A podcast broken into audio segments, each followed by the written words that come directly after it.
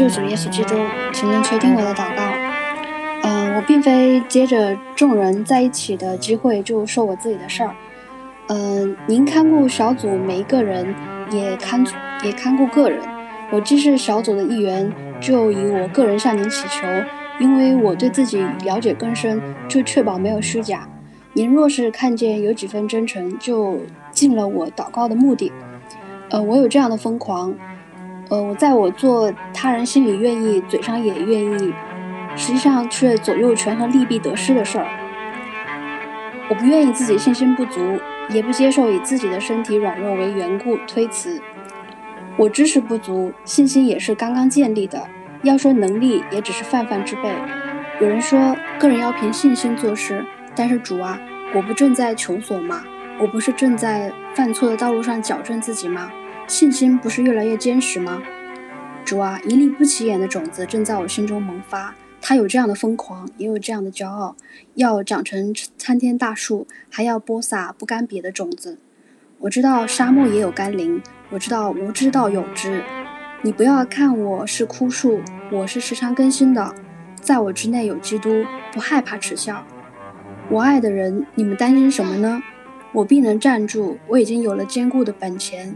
你们看我是女儿，看我是友人，看我是同伴，也当看我是基督的肢体。相比以前，我没有获得更多的财富，也没有获得世俗上的幸福，可是我是充盈的，我是喜乐的。这根早在我出生的时候就已经预定下了，只是现在到了成熟之时。你们看，我要做新生命看待，我看你们也是新的，因为基督对我的教诲，对你们也是大有用途。你们没有能够认识基督，但是你们认识我，甚至认识更多的我。无数个我在大地上生长，总有一日遍布全地。每一个我都是基督的样貌。神的爱是真实的，我接受这爱，也愿意你们接受，而不要因为惧怕而拒绝我，认为我是疯狂。什么是疯狂？只是不同吗？狭隘还要到几时？父亲啊，你也莫看我是你一人的女儿。我也是主的女儿，而且我先是主的女儿，才是你的女儿。疯狂是美恶、美恶、美善恶美丑，早就已经在无人，早就已经没有人在意的时候，而我们在意。疯狂是人间是地狱，而我却说这是本是天堂。疯狂是你们说上帝死了，而我说上帝活在每一个圣徒的灵里。疯狂是我不甘平庸，还要与神相似。疯狂是。我预备好身心为神所用，疯狂是我不求自己的喜悦，乃求他人蒙选。爱人啊，你若转向光，黑暗就在身后了。这光是我主的爱，愿我的爱亦领受这无限的神的爱，做他们生命的灵。不论外界如何看待我们，尤其是正在遭受外界议论与非辩论论断与非议的李老师，尤其盼望您能给予安慰与忍耐于他。我们同与他站在一起，在基督里永不分离。愿以上祷告蒙神悦纳，罪人不配，皆是奉我主耶稣基督之名求。阿门。阿门。好，那我们开始今天的这个学习啊。今天是罗马书第十五章。那十五章呢，基本上是就是有非常实质性内容啊，就实际还有劝勉内容的倒数第二章了。因为第十六章呢是很多问安的内容，这个十六章问安的内容，当然也不是说十六章问安内容里面就没有实质性内容啊。那问安到结尾的时候呢，又有一些新的劝勉，但十五章呢就比较重要了。那今天呢，车在最开始，呃是要是要做一个罗马书呃整个脉络的梳理，因为我们说我们每次理解一章的时候呢，就从前往后能够有一个串联的理解是最好的。那车，那你先先开始吧。呃，我说一下我自己对于罗马书这几章的理解啊。呃，罗马书第一章呢，我们讲的内容是，呃，就是这个罗保罗他预定要预计要去这个罗马去宣教，但是呢，因为种种的阻碍，他都没有能够去到罗马宣教，于是他就写信跟罗马，呃，就是与他们与书信交流。一开始他是作为。然后他很快呢，就是进入到了，就第一章是自我介绍与他的那个，呃，就是他对于罗马人急切的想要去问候他们所做的事情，啊，然后就是立马他就开始做人的，就是就是人的罪的说法，就是第二章和第三章都是在说人的罪，呃，说到这个自己自己为义的危险啊，或者是说到呃犹太人的骄傲啊。都是在描述这个我们的原罪啊，或者是我们对于罪罪的认识。嗯，第四章就开始说因信称义的问题。因信称义就是信心与行为的分别，说到信心的重要性啊，信心的原则和成果啊，对。然后也说到了这个信心的表现，以及信心它能带来什么样的果效。第五章呢是。第五章就更明显了，他是说到了因信称义所能带来的一些好处，所能带来的益处，以及与神建立的这种，呃，呃联系，也就是人的罪和神的恩典，就是进行一个对照关系。然后，呃，第六章说到就是我们有成圣的机会，也就是基督与基督产生联合，就是成为神的义仆，神成为神的仆人。第七章其实是说到这个，我们从最终得到释放的，得到释放，呃，他就引用了一些，比如说婚姻的这个事例，就是我们在基督里是呃是与基督联姻的，或者是说到呃这个就是基督的死是代表了什么，实际上是我们。会有这样的挣扎，就是那我们天生有罪，是不是就得不到释放？或者说我们的罪是不是要叫我们致死？那罗马书第七章就显然在说这个问题。第八章就是在我是在我看来是比较印象深刻的啊，因为他说到了这个圣灵的生活。我之前是对圣灵有很多困惑的，就不知道它是什么。然后圣灵它引导我们的生活的部分，比如说靠圣灵致死身体啊，顺从圣灵的引导啊。然后圣灵使我们出结果子啊，圣灵也是替我们，就是教我们如何祷告与替我们带带祷告的那一个重要的组成部分。然后罗马书第九章就说到神权柄和权和神的恩典的问题。他先是说到这个呃以色列的拣选呐，然后呃说到以色列人其实也不是完全被神呃。所摒弃的，甚至是以色列人他自己要站住的方式，与以色列人所获得的恩选都是公平的，或者说都是神所，就是神能够让他站住，神预定给他的。呃，就是接着就是说第十罗马书第十章是在说神的意，他胜不过人的意，就是，呃，就是神的意是。就我们可能觉得不需要恩典啊，或者是我们有宗教上的骄傲，或者是我们过分的自负，对于呃我们所追求的这个世俗意义上的义，其实是与神的义产生比较鲜明的对比的。也说到了，就是保罗这边也说到了，说一信称义的一些呃一些问题，比如说我们呃心里相信啊，口里承认啊，就除告主名之类的。嗯，再过到第十一罗马书第十一章，就说到了蒙神拣选的遗数，也就是以色列人民，他们是，也就是说到以色列渔民嘛，呃，哪一些是以色列人，他是真正信主而且被神拣选的。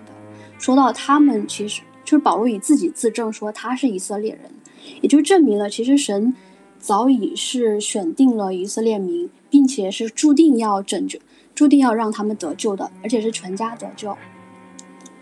也也其实是在说外邦人，也就是所谓的我们的野橄榄枝，能够在主主的应许或者主的呃主的救恩当中获得救赎，但也不是轻飘飘的救赎，我们还是有可能被砍下，就野橄榄枝有可能被砍下的危险，就是这样子，就是一种对我来说是一种劝诫和和嗯一种怎么说？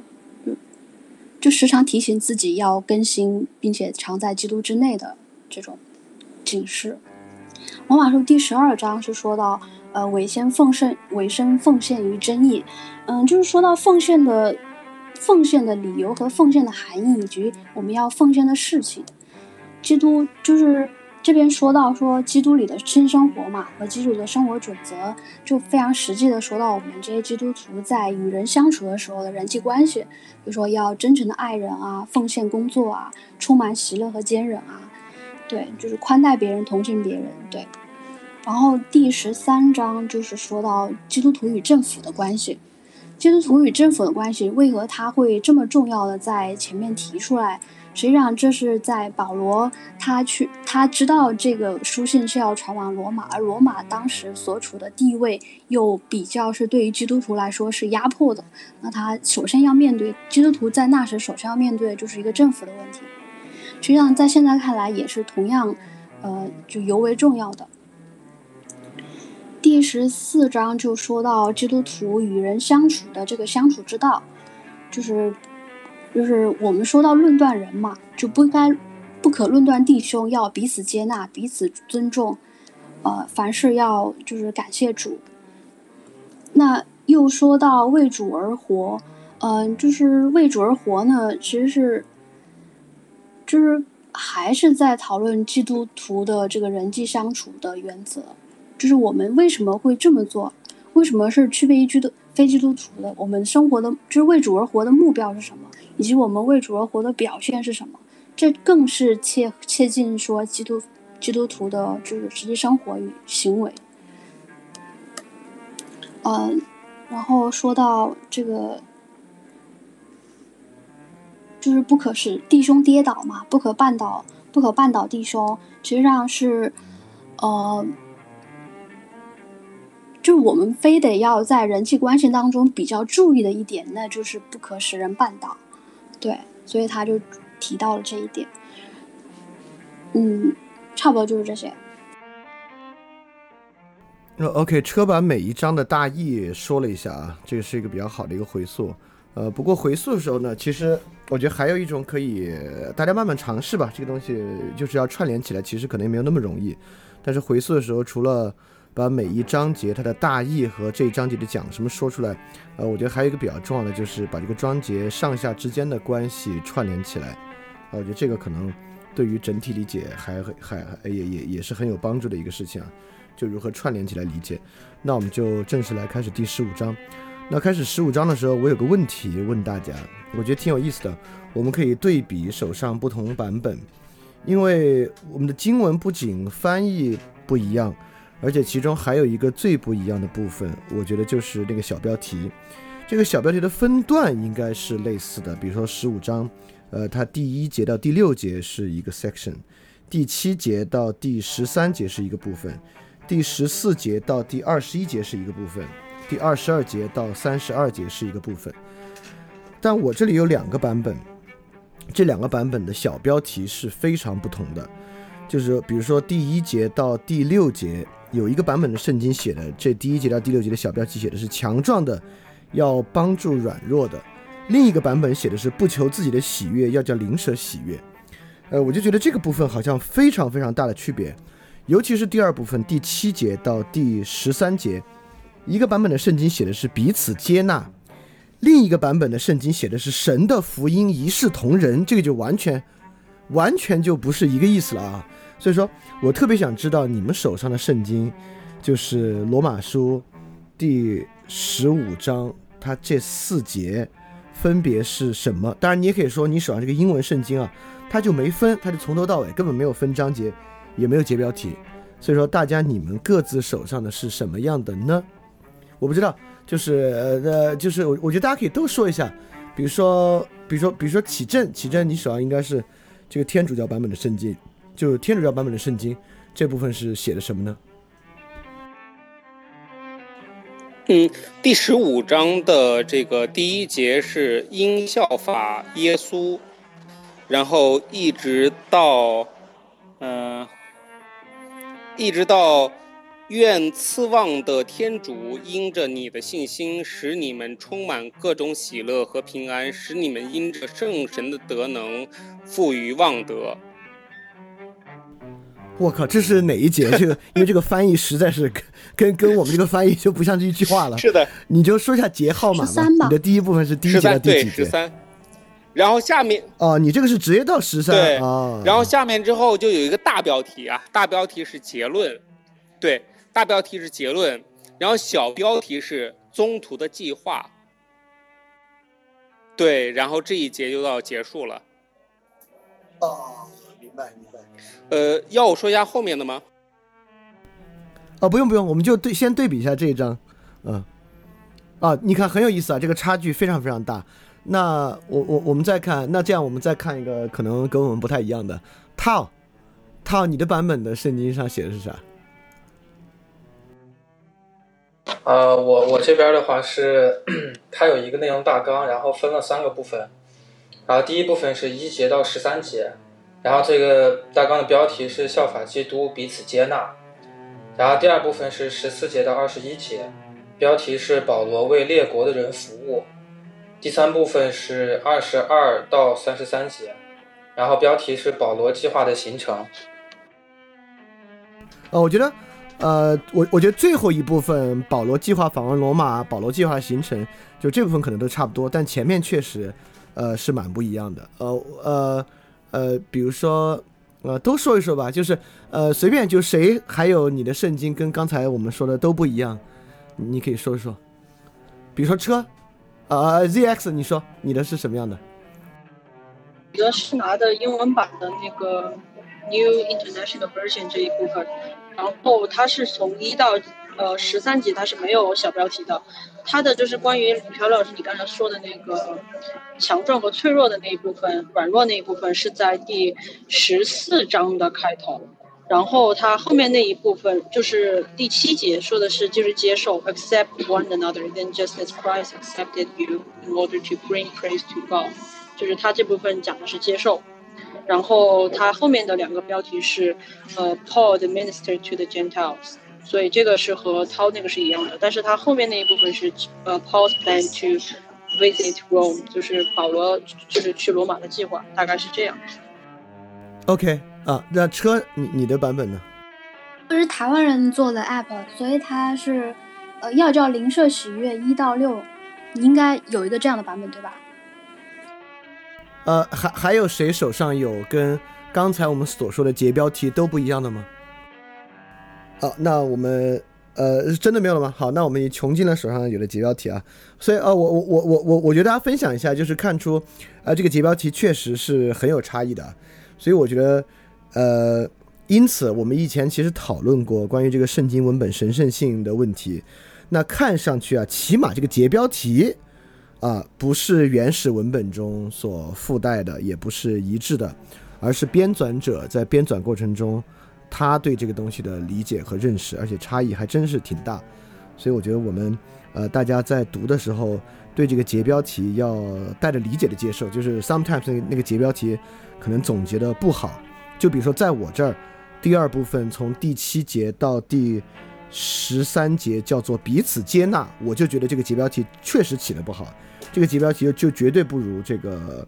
呃，福音一视同仁这样的节标题，对，所以我觉得伯利林梦说的好，就节标题是可以自己去起一下的。好，那我们就正式进入今天问题的部分。那今天的问题呢，一共有呃六个问题。那这六个问题呢，我们一个一个来吧。呃，而且这个六个问题基本上也是和这个引引用经文的前后顺序有点关系的啊。那么第一个问题是爷爷问的问题，爷爷问的问题呢，就是关于如何担待不坚固人的软弱这样的问题。这个问题引用的经文呢，是来自第一节，说我们坚固的人应该担待不坚固人的软弱，不求自己的喜悦。所以爷爷的问题呢，分为这么几个部分。第一个呢，就是该怎么担待才叫担待；第二个部分就是除了十四章我们说过的不要辩论疑惑之事，这算是担待啊。然后还有别的吗？当然，你也可以回答这算不算担待。还有就是怎么看待软弱呢？是真软弱和用软弱之名逃避责任这两个东西有没有区分？所以说，坚固的人应该担待不坚固人的软弱，这里面就关于到底什么叫他们的软弱，以及如何担待这样的问题。好，这个问题有谁准备吗？好，车请说。希伯来文当中，软弱的解释是无能、无力与不可能，就是身体。我就是会说到身体与灵魂的软弱，呃，太太十九章二十六节说，耶稣看着他们说，在这个人是不能的，在神呢，凡事都能。就是人有能力，人有一些能力是不如神的，毕竟神是造物，我们是被造物嘛，就一般是一些特殊的能力。那人也有肉体是所所不能的。人肉体所不能的，耶稣基督就做了肉身的赎罪祭，也就是代替人的肉体的软弱。还有就是信心的软弱来说，嗯，实际上信心不足的人，我们我们要担待，可是可是也要与他保持恰当的距离。当然，接纳是一回事儿啊，如果比他还要软弱，就是可能会被受到影响。能担当是。能担当的人，我还是认为说是刚强的人，就是他们有这样的义务与能力去担当，或者说以或者是接纳，甚至是使得他们的信心刚强。就呃，不要辩论，比如说不要辩论疑惑的事儿，就是担心会动摇那些原本不够信心坚定的人。就是犹太教算不算是信心软弱呢？呃，我我会认为算是是啊。就是基督徒可能会有时候看不起犹太教的人，认为他们是因行为称义的，就是不接，也就是不接纳了，而是分党，就是排挤他们。就是神其实不是让我们看清别人，就是神让我们不要看清别人。但即便是这样，就是因为即便是他们，神也会叫他们自己，就是他叫他们站住的。但看清别人却不是应该做的。有没有人是假的软弱？就是爷爷问到说有没有人是假的软弱，实就是其实是在行虚伪的事儿呢？那我也认为是有，就是但若是我们识破了他的虚伪，我们可以正面指指出，但是不要排挤或者说回馈虚伪给他，就是以虚伪回馈虚伪。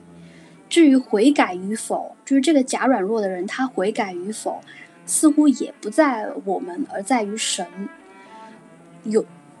那现世还有法律，还有制度，还有教义，甚至有圣灵的做工嘛。而最好呢，我们作为我们兄弟之间或姊妹之间，就不要产生排挤和看清。但若是有人信心不足呢，接纳不了，就比较建议说，那就远离他，以免自己也跟着跌倒。就我认为还是可以的。OK，爷爷请说。我我其实就是我。就是我问问这个问题的时候，我就发现说，我们虽然平时老是在说，哎呀，我我很软弱，我特别软弱。就当我准备这个问题的时候，我突然就不知道什么叫软弱了，是指这个人的性格特别软弱，就是就还是说我们就是有的时候事情就可能这个事情不在我的能力范围内，我觉得我做不到，那叫软弱呢？就是我不是很能理解这个什么叫软弱嘛。然后那我们。教会里面其实最容易听到“软弱”这个词，比如说，呃，有一个弟兄或者姊妹，他就是长时间的不来聚会了嘛，那我们就会说，这个人现在处于这个信心的软弱当中，所以他就是就不来就不来嘛。但是其实我我还是不是很能够就很准确的理解这个软弱的意思。然后，嗯，我在看巴特的时候，巴特他他他讲到这边这个担待嘛，他说，他说到担待的时候，就是因为我坚固的人要担那个担待不坚固人的软弱。他说担待，他说这个担待在彻底的这个意义上是指说，呃，与软弱者一起真正的软弱，软弱者并非真的是软弱的，他们的软弱正体现在。他们误以为在发挥力量，但我们应该承担他们不能或他们不愿承担的全部重负。这重负就是上帝给人带来的不安，就是人永不可能摆脱的不安。我看到这句话的时候，其实我也不能完全理解啊，但是我就是看到说，他说我们应该承担他们不能或不愿承担的全部重负。这我这这句话在我理解看来，可能就是说，哎，是不是他们是有一些人是以软弱之名逃避责任的，就不想。不想担这种重负，然后那里面呢也有一些人是真的就是担不了重负的，就担不了那种责任的。他的意思就是说，那不管是能还是不能，是愿意还是不愿意的人，这些人吧，呃，就应该去承担他们的，就应该去承担他们。但那我我就会觉得说，嗯。我我前段时间，那我就想说，那我们对于软弱，我们看到，比如说看到这个教会里面这个弟兄，他现在在软弱当中嘛，我也不知道他到底是什么个软弱，但他自己说他自己软弱。好，那我们现在就开始跟他讲道理吧，那就是我们就开始有一个这样说理的这样的一个过程了嘛，这样有就会有这样的对话。我们也知道说，我们为什么要去做做这个对话，是为了这个。想要去成成全他，想要去造就别人嘛？那我们想要他能够回到这个上帝的面前，所以我们开展这个对话是为了去造就他的。好，那这个这个开始对话的时候，嗯，我就想到说，得有一个前提，就是这个人他的内心他是想回到神的面前的。如果没有这个前提，我觉得我们这个对话就是最后就是其实是没有用的。我跟他，就是这个说理的过程，我觉得可能就是没有什么用的。那这个就跟之前这个巴特说的这个是，呃，他们不愿，就是不愿承担的那那个，就有点矛盾嘛。所以我就觉得说，如果一个人他是不愿意，就是他他确实是在逃避的啊，他确实是不想担这个责任，他确实心中也不是那么想回到这个神的面前，或者说他心中也不是那么渴求真理的时候。那么，他这个人，呃，要不要去兼顾呢？但按巴特说是要要要兼顾的，但是要怎么兼顾呢？你，那我就觉得这个说理好像就没什么用，没什么用，我就我就不知道该怎么去兼顾他，因为我觉得，嗯，你要去成全造就别人的话，其实我们平常最最常用到的一个方式，就是在就是在说理，就是在对话嘛，呃。所以，我我觉得我我我可能兼顾不了，兼顾不了这种这种软弱，就是我我自己，我我没有我准备好这个答案，因为我不知道，我就是讲一下我自己的想法。好啊，那你这个想法我就插一句啊，然后就启正说，就是这个该做什么呢？我觉得这个章节里面也有，满有良善，充满诸般的知知识，彼此教导。我觉得就信徒之间做的事情。就是这个第十五章十四节这个话，我觉得要做的其实就是这些。当然，具体什么叫彼此教导，怎么使用诸般知识，这是一个很复杂的问题啊。那我们先听启正说啊，启正请说。其实这件事情就是我没有，就是这个这个问题我没有准备啊。然后听爷爷说的时候，我忽然间想到，呃，以前小李老师在讲这个呃饭店二点零这个。讲康德的时候提到提到的一个案例啊，就是如果我们就是在家里正坐着呢，然后忽然间有人敲门一打开啊，就比如我们是这个纳粹时期的这个德国人啊，就是有人敲门，我们打开是个犹太人，问我应不应该，我能不能躲在你的房子里，然后我把他放进来，然后过一会儿又有人敲门，是盖世太保问，呃你们家有没有犹太人，我应不应该说谎？就是当时我的想法就是，就说是，呃，如果我们是个就是基督徒的话，我们可能会做这样一件事情，就是我们先说谎，我们先说犹太人不在我们家里，然后这个盖世太保走了之后，我们再跪在天主面前，我们去祈祷，我们去忏悔，呃，我们做了一件错事，做了什么错事呢？我们说谎了。然后我们说，我就是，呃，但是我们忏悔可能不会说忏悔我们说谎了，我们忏悔是什么呢？我们忏悔我们是性德软弱，我们不相信天主会干预这件事情，我们不相信天主会把这样一件恶事给制止住。嗯，然后刚才在爷爷在在反问这件事情的时候说的，我们怎么确定什么是软弱，什么是不软弱？就是我们那个时候有没有一种足够刚强的意志，说我们也不说谎，我们就按照天主的意志做最善的事情。就是其实如果每个人都做这样一件最善的事情，这样的惨剧就不会发生。就是每一个德国的公民都站出来说这件事情是不对的，那么这件事情就不会发生。对。呃呃，但是我们回到这句经文，就是，嗯，性德坚固的人应当担待性德软弱的人。就是如果这个事情已经被我们这些性德软弱的人所败坏了，那我们就是如果有那些性德坚固的人，他们可能会怎么做呢？他们就不说谎，他们可能就做那件最信德信德坚固的人就走，可能就是我们就跟你。嗯，刚到底吧，或者怎么说？他们就真的相信天主会干预这件事情。如果每个人都是性德坚固的人，可能这个世界就不会走到那一步。呃，当然，可能如果性德软弱的人足够多的话，那些性德坚固的人会遭殃。那不正是我们需要理解的这个一人受苦吗？我就是突然想到这一点啊！其实我骑自行车还没回家呢。我就是忽然间有有有感触，是想说这么一句。好，那我说说我的看法啊，就是我觉得圣经上关于何谓软弱，其实是有很多经文的，呃，有很多很多经文。但我举这个经文里面最难理解的一个来说明我对软弱的理解。这个经文是哥林多后书十三章四节，讲的是耶稣基督说，他因软弱被钉在十字架上，却因神的大能仍然活着。我们也是这样，同他软弱。但因神向你们所显的大能，也必与他同活。因此，这个地方软弱，耶稣基督也有软弱，他因软弱被钉在十字架上。这个耶稣基督怎么会有软弱？而且不光耶稣基督有软弱，我们还经常听，比如说哥林多后书十二章十节说：“我为基督的缘故，就以软弱、凌辱、极难、逼迫、困苦为可喜乐的，因我什么时候软弱，我就什么时候刚强了。”你看这个软弱跟坚固吧，还形成了一组辩证关系。你什么时候软弱，什么时候才坚强。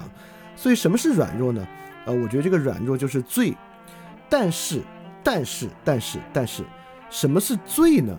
因为我们已经不再是律法时代，所以说十五章为什么紧接着十四章呢？因为十四章已经说明了什么是罪。也就是说，什么是罪呢？就是十四章最后说人。在自以为可以行事上能不自责就有福了。若有怀着疑心而吃的，就被定罪，因为他吃不是出于信心，凡不出于信心的都是罪。所以说，不兼顾人的软弱，就是不兼顾的人，他做的很多事儿，他还不能够说我这事儿是凭信心做的，因此呢，那个事儿就是罪。所以说，我们兼顾的人，没有人是绝对兼顾的人啊。那么我们每个人身上都有软弱，应该同担不坚固，但有的人多点，有的人少一点。不坚固的软弱呢，就是有的人更无法以信心做事，无法凭借信心做事。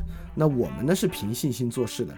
如果我们更多信心做事，那我们就不只是求自己的喜悦，这个喜悦呢，就是我自以为可行的事上不自责的喜悦。我们倒要看其他人。他们不能凭信心做事，因为有了罪，而我们也要与他们同担。所以我觉得这个呢，就是软弱的意思。这是怎么看待软弱啊？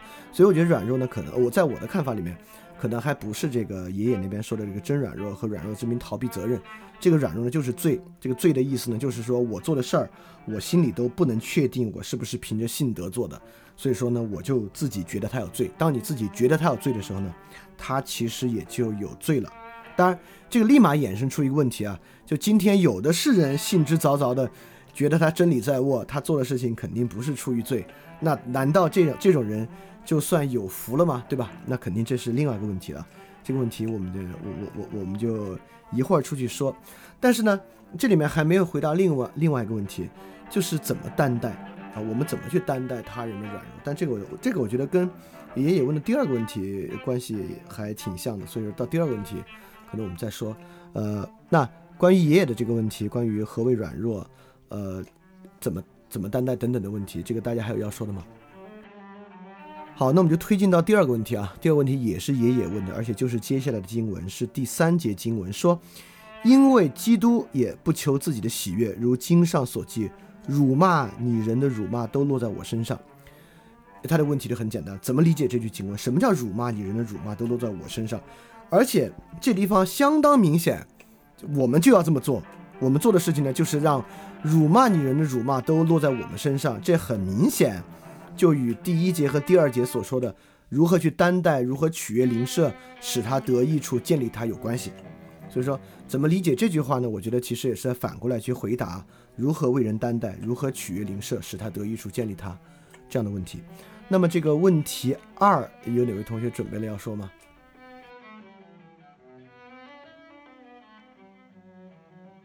我当时就是想的是。呃，因为第一第一节的时候，他不是提到了说，呃，不求自己的喜悦嘛，嗯，然后后面又说要求邻舍的喜悦，然后，然后他再更进一步说，因为基督也不求自己的喜悦，然后到第三节说，因为基督也不求自己喜悦的时候，他说辱骂你人的辱骂都落在我的身上，我我其实觉得他第三节这句话其实就是。在告诉我们，就是基督是我们的榜样嘛，因为他也不求自己的喜悦。就是为什么说他也不求自己的喜悦？他讲的就是，呃。为什么呢？就是他，比如说他道成肉身来到这个世界上啊，就不是他的意思嘛，他自己也不想来。为什么这么说？这个也是有这个圣经的依据啊，就是在这个约翰福音的，呃六章三十八节的时候，他说：“因为我从天上降下来，不是要按自己的意思行，乃是要按那差我来者的意思行。”哦，我当然不知道耶稣他自己愿不愿意来，但是他反正他说了，他说他不是按照自己的意思行的，他他从从天而降。不是按照他自己的意思行，是按照那差他来者的意思行的，所以，所以呢，他其实这个还是主要是放到了就是神的身上，呃，神的身上嘛，呃，所以我会我我理解这这一节说，呃，辱骂你人的辱骂都落在我的身上的时候。因为这句话其实也出现在这个诗篇的六十九章的第九节，他说：“因为我为你的殿心里焦急，如同火烧，并且辱骂你人的辱骂都落在我身上。”而且前面说到说是因为我为你的你的殿心里焦急，我我我这么理解这这两句话，就是意思可能就是说，一个耶稣他自己本身道成肉身来，他也不是按着自己的意思行，是按着什么来呢？是按着神的意思来的。按着神的意思来，他就是他他的一个，就嗯，就是他的一个，呃，就是那个源头吧，就是来自于神，他就为着神这件事情的。而而这个你这个辱骂你人的辱骂也落在我的身上，我为什么要就是就是这个辱骂为什么要落在我的身上呢？是因为。我为着这个，也是为着神的事，因为你的店嘛，就是为着神的事情心里焦急。我为着神家的事情心里焦急，所以因此呢，我愿意去忍受，就是别人的辱骂。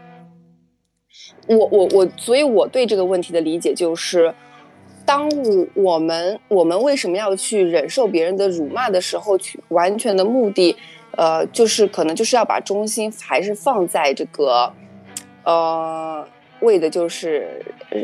学习基督就是就是模仿他，就是要去学习他，因为他自己也是也是这么在做的。哦，我只能理解到这儿了。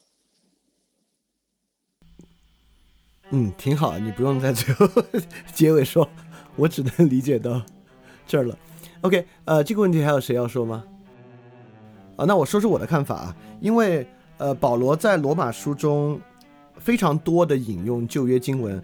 而尤其是在九章到十一章之中，我们发现，当他引用旧约经文的时候呢，他引用的绝不仅仅是引用的这一句话的字面之意，就实际上他们那会儿的人啊，应该对这个旧约经文都还蛮熟的。所以说呢，这个旧约经文在这里呢，都是从引用经文的前后，我觉得我我我是这么想的，来理解它是比较有益的。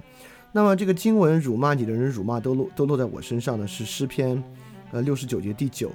那这个诗篇六十九节第九，然后前前后后，我觉得有特别好的几个地方来帮助我们理解什么叫做辱骂你的人都辱骂落在我身上，以及怎么理解为人担待等等的。六十九六十九诗篇六九第六节就在说，他说啥呢？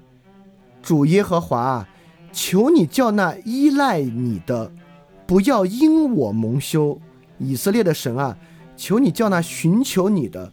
不要因我受辱，也就是说，第一，我并不是说我自己，而是说希望寻求你的人不要因我受辱，也就是说，不要被我牵连，这是第一点啊，就是求让他们不要被我牵连。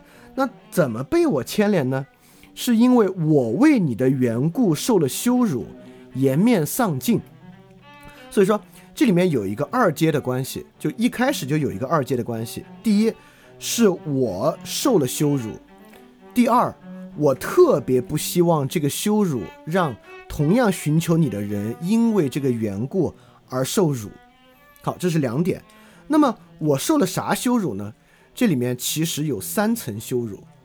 第一层羞辱，我的弟兄看我为陌生人，他们当我是外邦人。你看，这是这个犹太人外邦人的关系之中。被看作外邦人，那被看作外邦人，呃，很显然就被看作不信者嘛，就被看作无法接受救赎之人，这是第一层羞辱。第二层羞辱呢，就是这个话的来源，为你的殿热心的确焚烧着我，我也忍受辱骂你的辱骂。这两句话很有意思，这两句话呢，为你殿的热心焚烧着我，我也忍受辱骂你的辱骂。也就是说，这两个东西啊，不是骂在我身上。人们污污蔑的呢是你的殿，这个污蔑你的殿的部分呢，其实就是约翰福音二章十四节，当时耶稣就看到啊，这个圣殿之中有人在卖牛卖羊啊，等等等等，还有什么兑换钱财啊，可能这个外外汇兑换的人在这里边，然后耶稣基督就把牛牛羊都赶走了嘛，把这些人都赶走了，他的门徒呢就说就想起经上所说，我为你的殿心里焦急如同火烧，也就是说第六十九章第九节。为你的殿的热心的确焚烧着我，我也忍受辱骂你的辱骂。那我忍受的第二重羞辱，这个羞辱其实并不是羞辱在我身上，而是羞辱在神的殿以及羞辱在神身上的。我把这些辱骂也担待在我的身上，当他是骂我。第三重就是从六九章第十节到第十二节，我哭泣进食，这倒成了人对我的羞辱；我穿麻布，就成了他们耻笑。坐在城门口说闲话，酒徒也与歌曲讥讽我。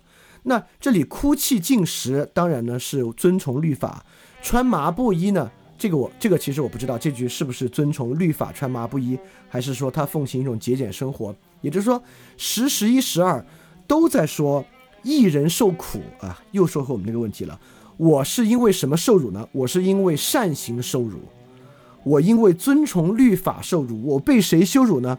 我被坐在城门口说闲话的人羞辱，我被酒徒羞辱，也就是说，就是一人受苦。所以说，这个地方辱骂你的那种辱骂都落在我身上。这种羞辱呢，其实就分为三层。第一层呢，就是我被人当作不幸者；第二层呢，我为并非羞辱我之事，而因为神的事儿而羞辱；第三层呢，就是我因为善行而受苦，就一人受苦。然后就是这三层，呃，所以说这三层里面呢，又包含这三层。最后我是想怎么样呢？我首先就想，千万不要因我受辱而牵连他人，就求你叫那依赖你的不要因我谋羞，求你叫那寻求你的不要因我受辱。我希望我受辱，不要牵连他人。所以这个地方呢，我认为就说明白了，担待的是啥？也就是说，担担待的是我因。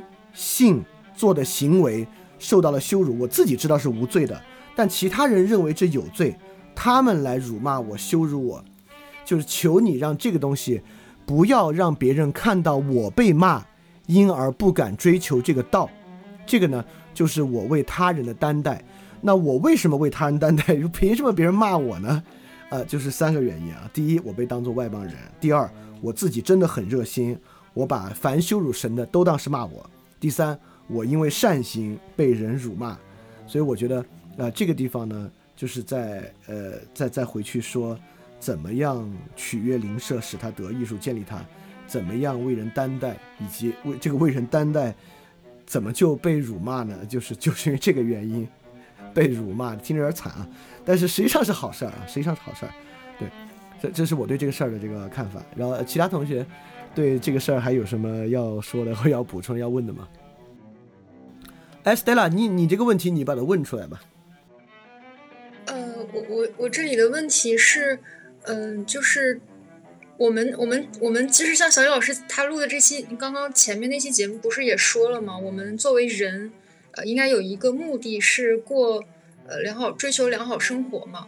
那如果说就是就是，比如说基督徒的这方面的这个追求公益，似乎是我有种感觉，好像是必然受苦的这种感觉。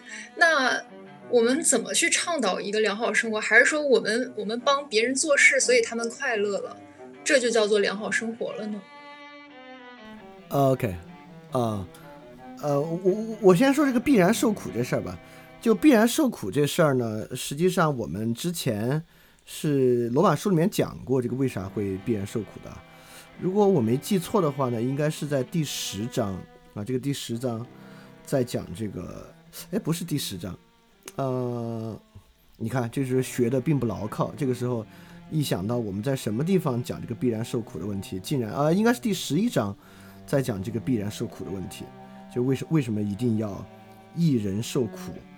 呃，我看看啊，我我我我我我我想起来了，这个一人受苦里面有一个哦，第一啊，我们总觉得这个一人受苦是关键在于一人受了迫害啊等等的，但我觉得圣经里的一人受苦，呃，很大程度上还不仅仅是讲这个问题。那这个圣经上讲一人受苦，那其实最大的一个问题就是约伯嘛。就约伯记就是一个一人受苦，以及一人应该如何面对苦难之问题。那这个一人受苦，为什么受苦呢？最简单来说，就是现在我们并不在天国之中，我们在有罪世界之中。你在有罪世界之中追求公义，那肯定是必然受苦的。那这个必然受苦呢？面对这个苦难，本身就变成了一个非常重要的问题。所以说，如果说追求公义是否必然受苦，我觉得那是肯定的。那第二就是你刚才问的第二个问题。就是这个追求公益必然受苦和信徒的良好生活有什么关系？那是我觉得这个信徒良好生活的关系就非常非常明确了。这个明确是这样的，就是什么是信徒的良好生活呢？也就是说，如果这个良好生活，我们指的就是亚里士多德意义上良好生活，那什么是信徒的良好生活呢？信徒的良好生活就是什么是信徒行动的美德呢？那信徒行动的美德讲的是非常非常明确的。加拉太书五章二十二节，圣灵所结的果子就是爱、喜乐、和平、忍耐、恩慈、良善、信实、温柔、节制。那信徒的良好生活就是以爱、喜乐、和平、忍耐、恩慈、良善、信实、温柔、节制的方式的言行，就是信徒的良好生活。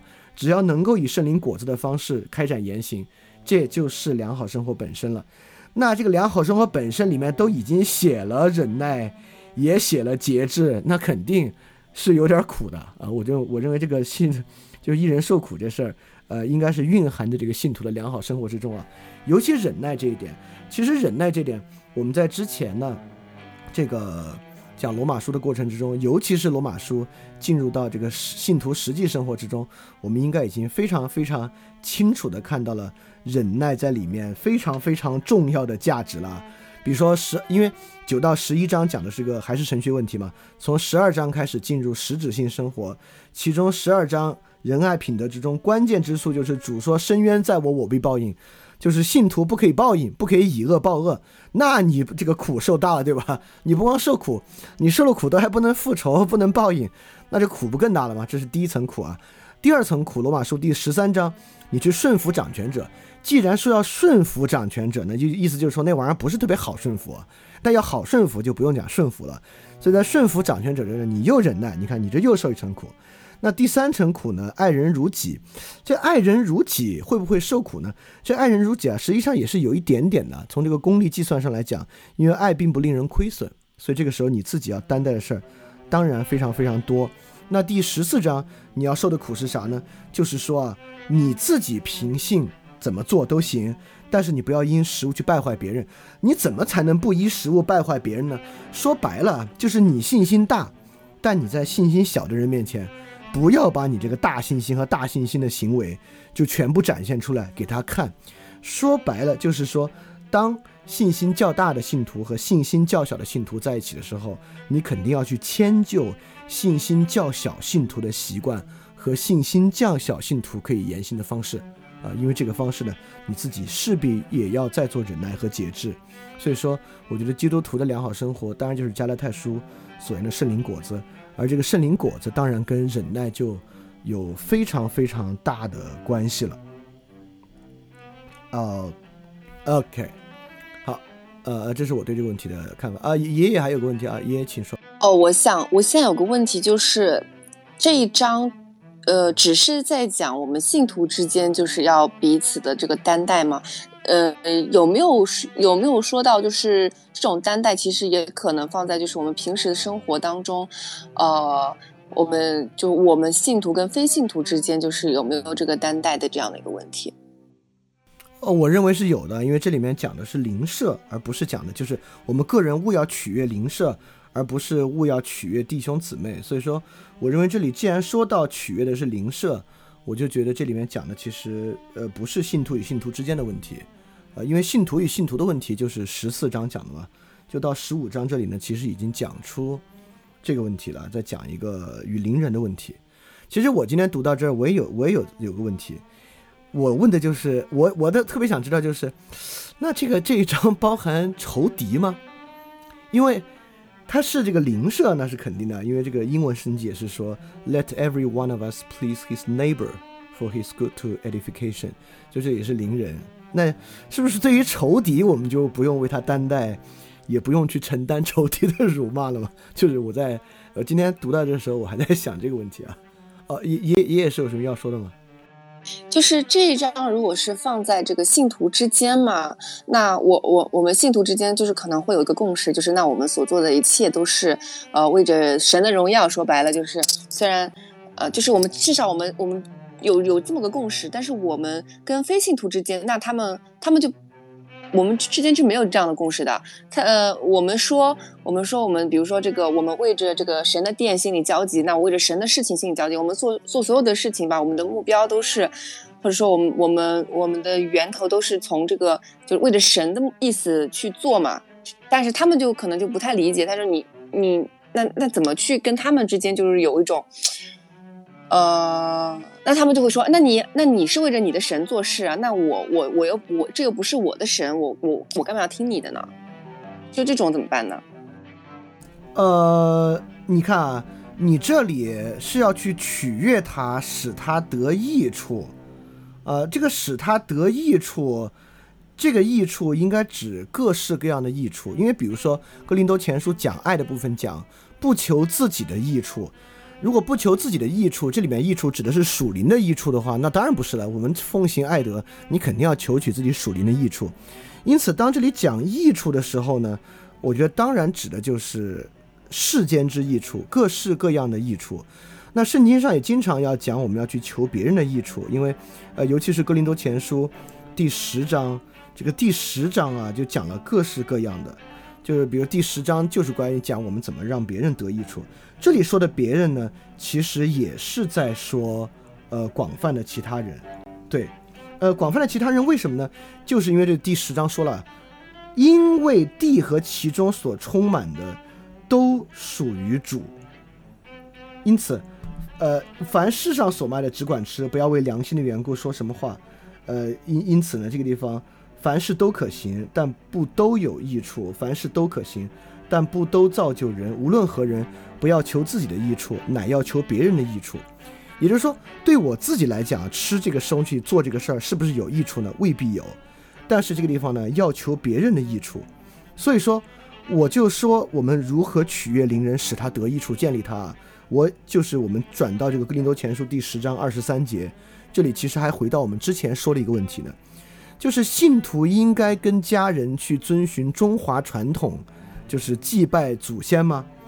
那按照这上面就说呢，凡世上所卖的，你们只管吃，不要为良心的缘故问什么；凡在摆在你们面前的，只管吃，不要问良心的缘故问什么话。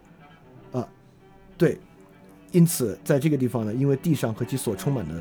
都属乎主，就是不不不求自己的益处，而求别人的益处，而且叫凡事都可行，不不都有益处，凡事都可行，但不造就人。因此呢，这个地方我们按照别人的益处行，就是按照别人的益处做。那么如果引用到我返回到这一句，我们个人勿要取悦邻人，使他得益处，建立他。那看上去我们确实也应该去，呃。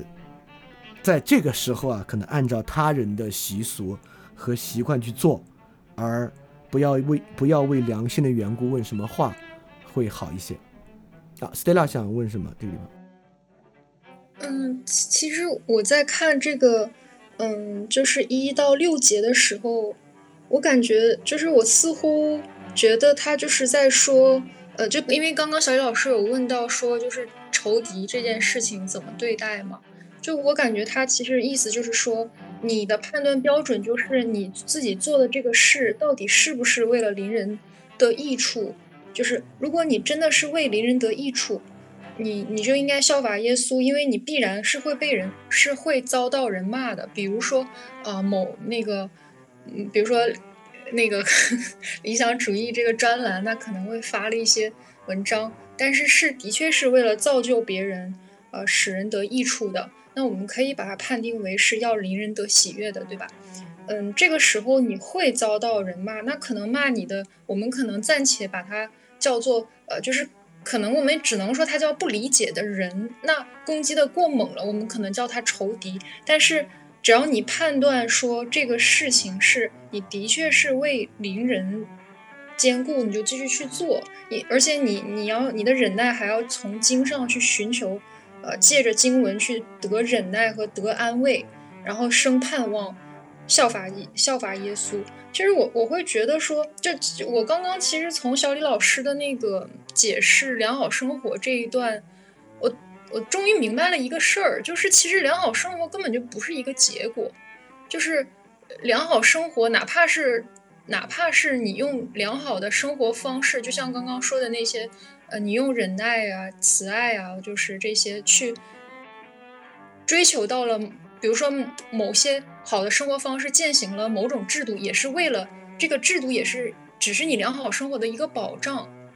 就是我以前错误的理解为良好生活是一种结果，就是是为了追求某种结果去怎么样怎么样。那其实你你你一直在不停的践践行着，去为了建造别人做。比如说写你的文章啊，什么做你的播客啊，就做，然后以及各种各样的事，当然不只只有这么样的事情。其实你就是在在践行良好生活，就是呃，同时你也会被人可能可能会被人骂的很惨，但是你判断的依据真的，呃，我们就这不重要，这不重要，对，这不重要，这不重要，对。但是我们见，我觉得判断的标准就是你你自己去判断你到底是不是在。就是兼顾别人，呃，不，呃，造就别人，对不对？其实我我觉得可能我说的这些话对你来讲都是些废话了，但是的确是我我刚刚才就是我我的确之前我真的误会了。啊，对这个这个不光是这个圣经啊，就是尼格马可伦理学上其实也对这个探讨很重要，就是良好生活到底是一个结果还是一个啊？当然那个回答非常明确啊，就良好生活本身是美德。就是凡是有那个美德，就有良好生活，而那个美德并不来自于结果，而来自于做事儿能不能取求中道。当然，那边呢强调中道，我们这边呢强调圣灵果实，但是它本质上呢都不是事情的结果，而是呃你自己言行的一种品质啊，大概是这么个东西。对对对，啊爷爷还要说什么啊？爷爷请说。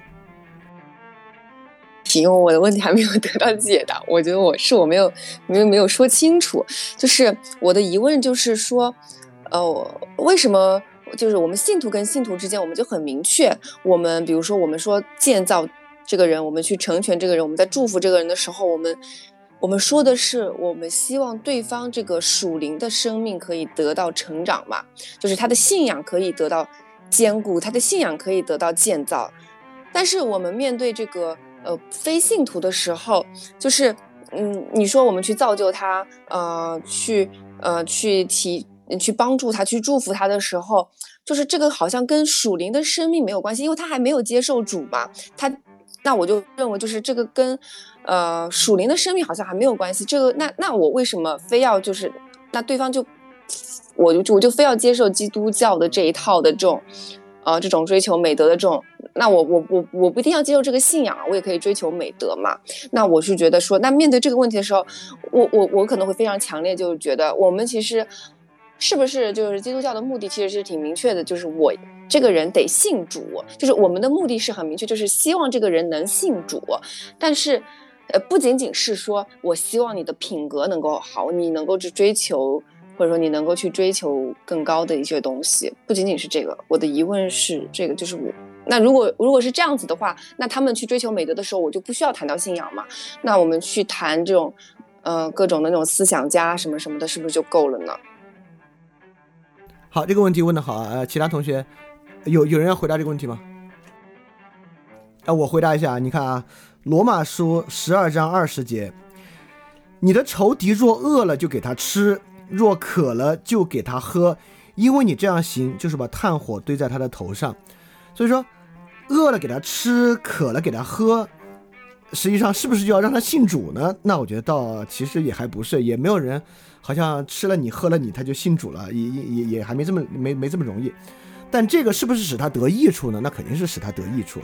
所以我认为这个地方啊，这一节说的使他得益处，建立他，是不是要赐予他属灵生命？是不是要引他信主？我觉得这是两个事儿。就是说，呃，很明显在圣经里面，对于基督徒来讲啊，就是爱邻人爱仇敌啊，就是非信徒这部分里面有很多世俗益处，我们是应该。款待的是应该给予的，再加上这个属灵的果实啊，就是我们所追寻的圣灵果实。其实这些圣灵果实跳出基督教之外也是能理解的。比如说 peace，就是这个和平，大家能理解。就什么是这个恩慈，呃，其实也能理解恩慈。什么是这个良善 goodness，就是这个良善 goodness 也有非常非常多的理解。因此呢，我觉得属灵果实，其他人即便不是信徒。实际上也是可以感受到此属灵果实的。那么我们是不是应该导人来信主呢？当然是啊，但是这个我觉得是另外一个东西，就是是使他得益处、建立他之外的另外一个事情。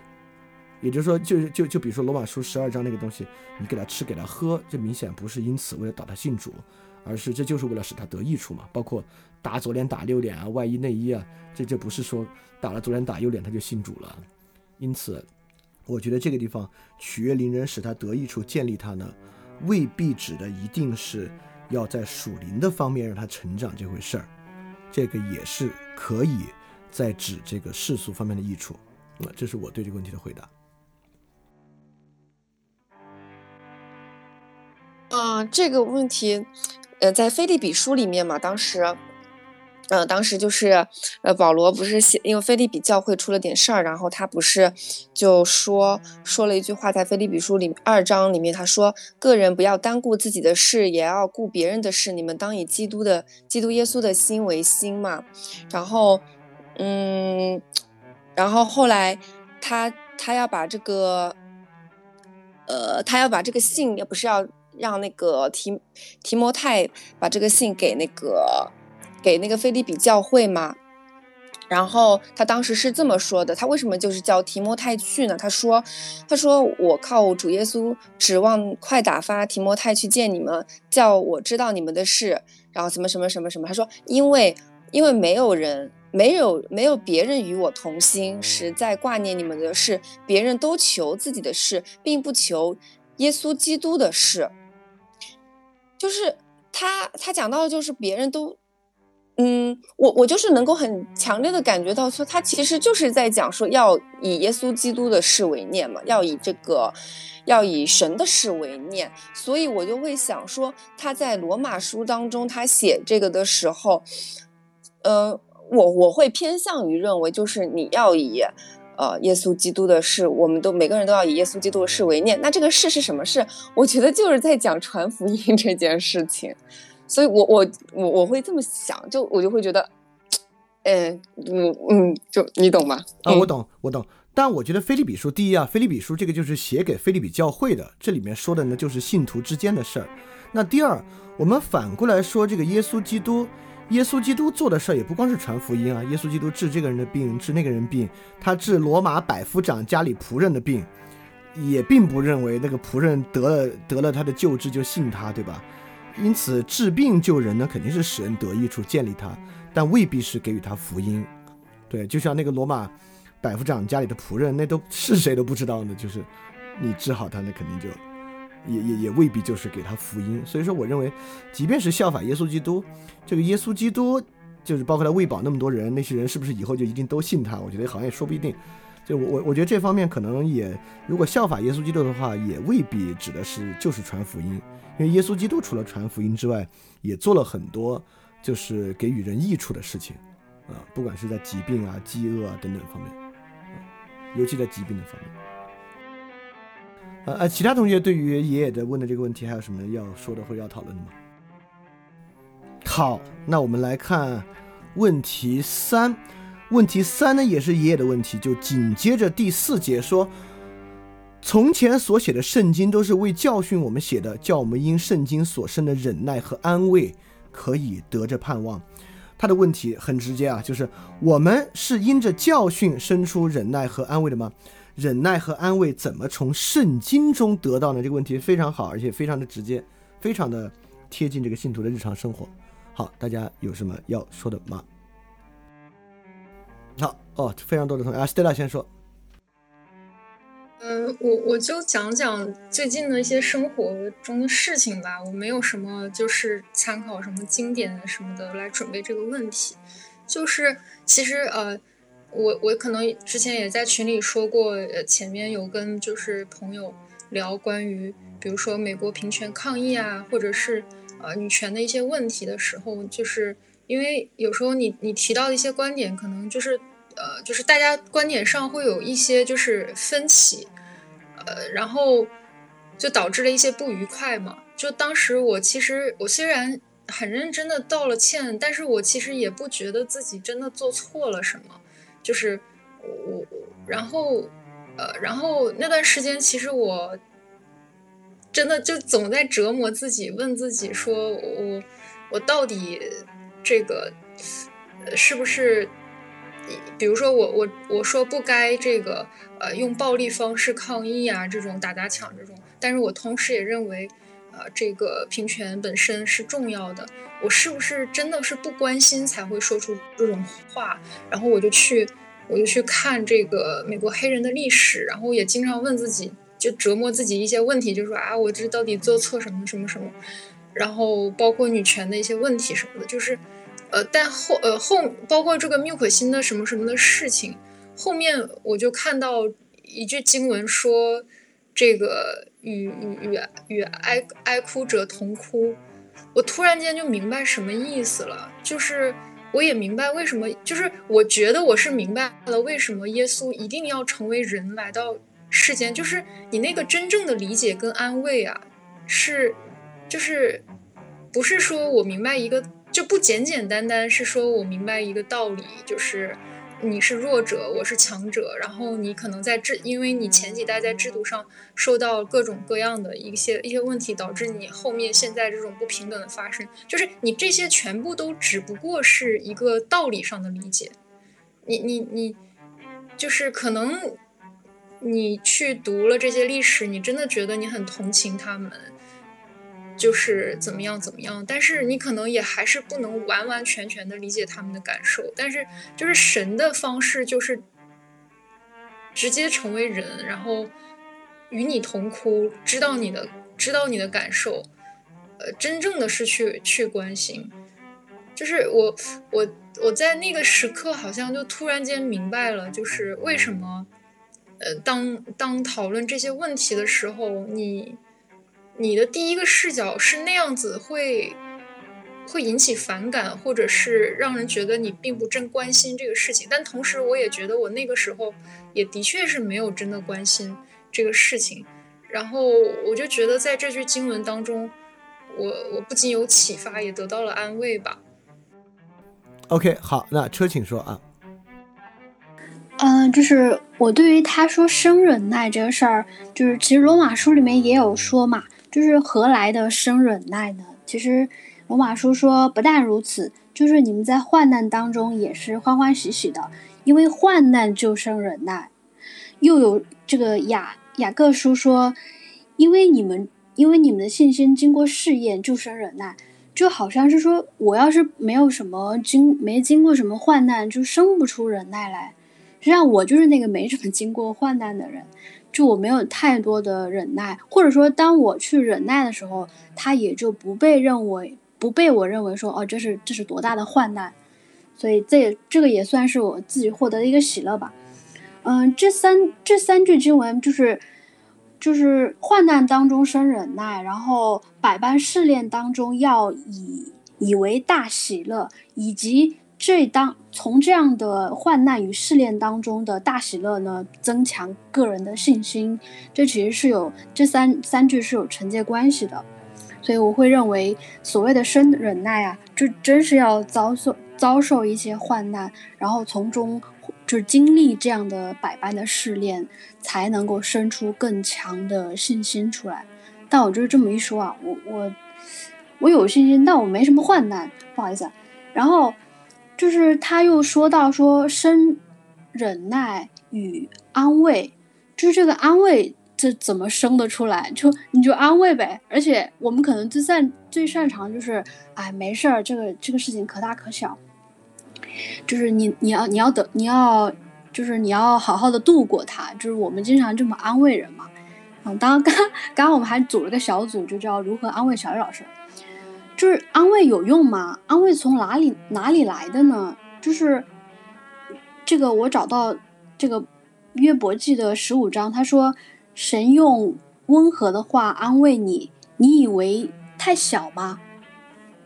这这个有一个前，就是这个故事的前提啊，因为我时间非常紧张，我没有把它看完。它大概就是说，如果有人遭受这样的患难，或者说有人遭受逼迫，那神用温和的话安慰你，也就是以利法以温和的话安慰约约伯，约伯却约伯却是听不进去，反而大为驳斥。其实一般人，我们就是那个约伯啊，我们会觉得你安慰我这这事儿。安慰得了吗？就是你这么一句温和的安慰算什么呢？可是，可是我觉得是非常，就是这句话我可能没有解释好啊。就是我觉得神用温和的话安慰你，你以为太小吗？这就是在说神以温和的话，就是在以全部的，呃，就是就是以全部的爱在安慰我们。然后，那以一个反例子来说吧，就是如果我不接受这个安慰，意味着什么？那不接受这个安慰，就是说，约伯认约伯不接受神的安慰嘛？那以利法就对他说：“你这就是对神大不敬。”然后，那接受了这样的安慰与不接受有什么样的差别吗？就啊，你要搜那个“安慰”这个词儿啊，在经文里面特别特别多，这我还挺意外的。就是诗篇是七十七节说，七十七章说：“我在患难之日寻求主。”我在夜间不住的举手祷告，我的心不肯接受安慰。好，这是不接受，这是这个不肯接受安慰啊。那看他接受安慰会获得什么样的新世界？诗篇一百一十九节一百一十九章说：“这个话将我救活了，我在患难当中因此得到安慰。”这个安慰简直就相当于救活了他。好，再看就是这个安慰的。是如何安慰人的？以赛亚书五十二章，他说：“耶路撒冷的荒场啊，要发起欢声，一同歌唱，因为耶和华安慰了他的百姓，救赎了耶路撒冷。”就是这个安慰居然可以得起到救赎之效。到经文前后我还没有联系的很好，也许您可以补充一下。就是，然后以赛亚书六十六六十六章又说，我们怎么安慰人呢？他说，母亲怎样安慰儿子，我就照着样子安慰你们。就是耶路撒冷也因此得到安慰，就是这样子的安慰，就像母亲安慰儿子那样，他是切实的、真诚的、保有爱意的。这就是神对于人的安慰。那这样的安慰可能没有获得亲口承认啊，或者是。直接的，就是像母亲那样安慰你，但是这样子的安慰，也就是神用温和的话语让以以利法说说出来对约伯的安慰，约伯就该接受，约伯就该认为那是全部的神的爱，安慰就有这么大的起效，啊，这是我要说的。好，那我说下我的看法啊，就是我我觉得我们有一个东西，可能平时你要不想的话，你不太想得到。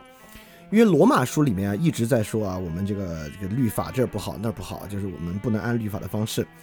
我们今天一想啊，不能按律法的方式，那就读新约圣经呗。但是在保罗写罗马书的时候啊，可还没有新约圣经呢，那会儿就有一本旧约圣经。所以说，就有一本旧约圣经的时候呢，你又说不能按律法的方式行事，不以律法为义，因信称义，那这里就有一个很实际的问题，那这个。读干读它干嘛？因为那会儿又没有新约圣经可读，那就读旧约圣经。那读旧约圣经读来干嘛？就有个问题。所以我觉得这个地方呢，首先是回答这个问题啊。从前写的圣经是为教导我们写的，叫我们因圣经所生忍耐和鼓励啊。你们那可能是安慰啊，可以得盼望。那就说回到这个忍耐、安慰和盼望的问题。我觉得刚才车有一个引的特别好，就罗马书第五章那个，呃，患难生忍耐，忍耐生老练，老练生盼望。首先，这个忍耐呢，肯定是有患难你才忍耐，不然你忍啥呢？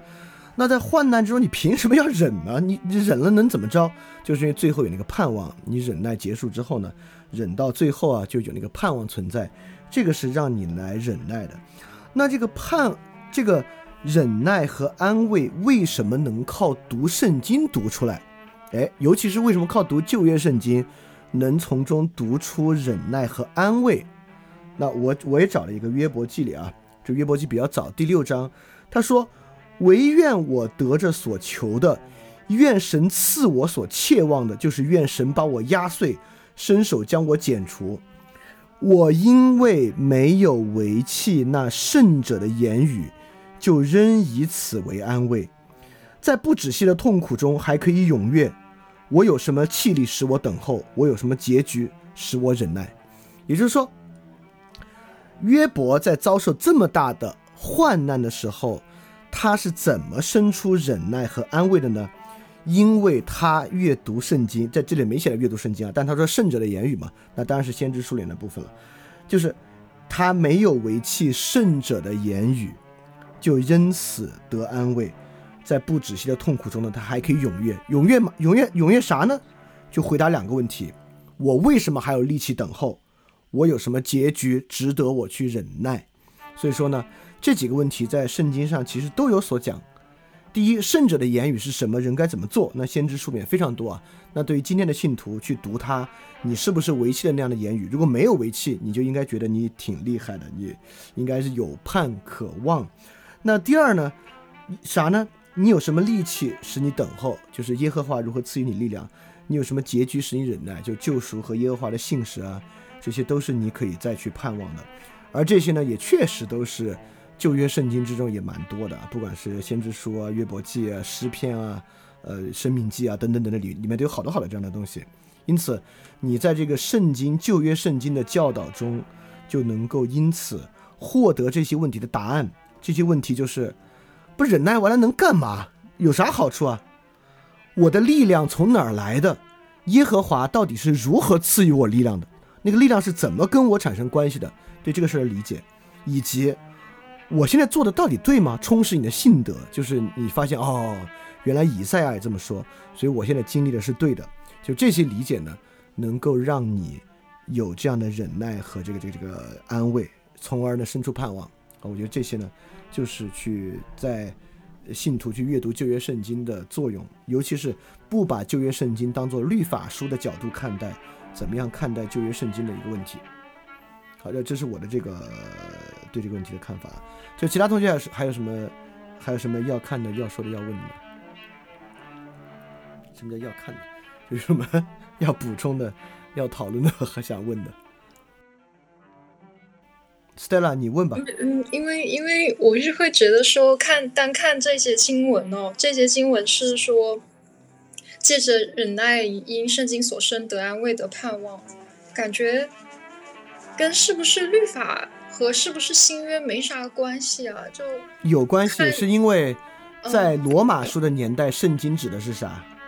指的是旧约。对，那会儿没有新约圣经嘛，没还没编出来呢。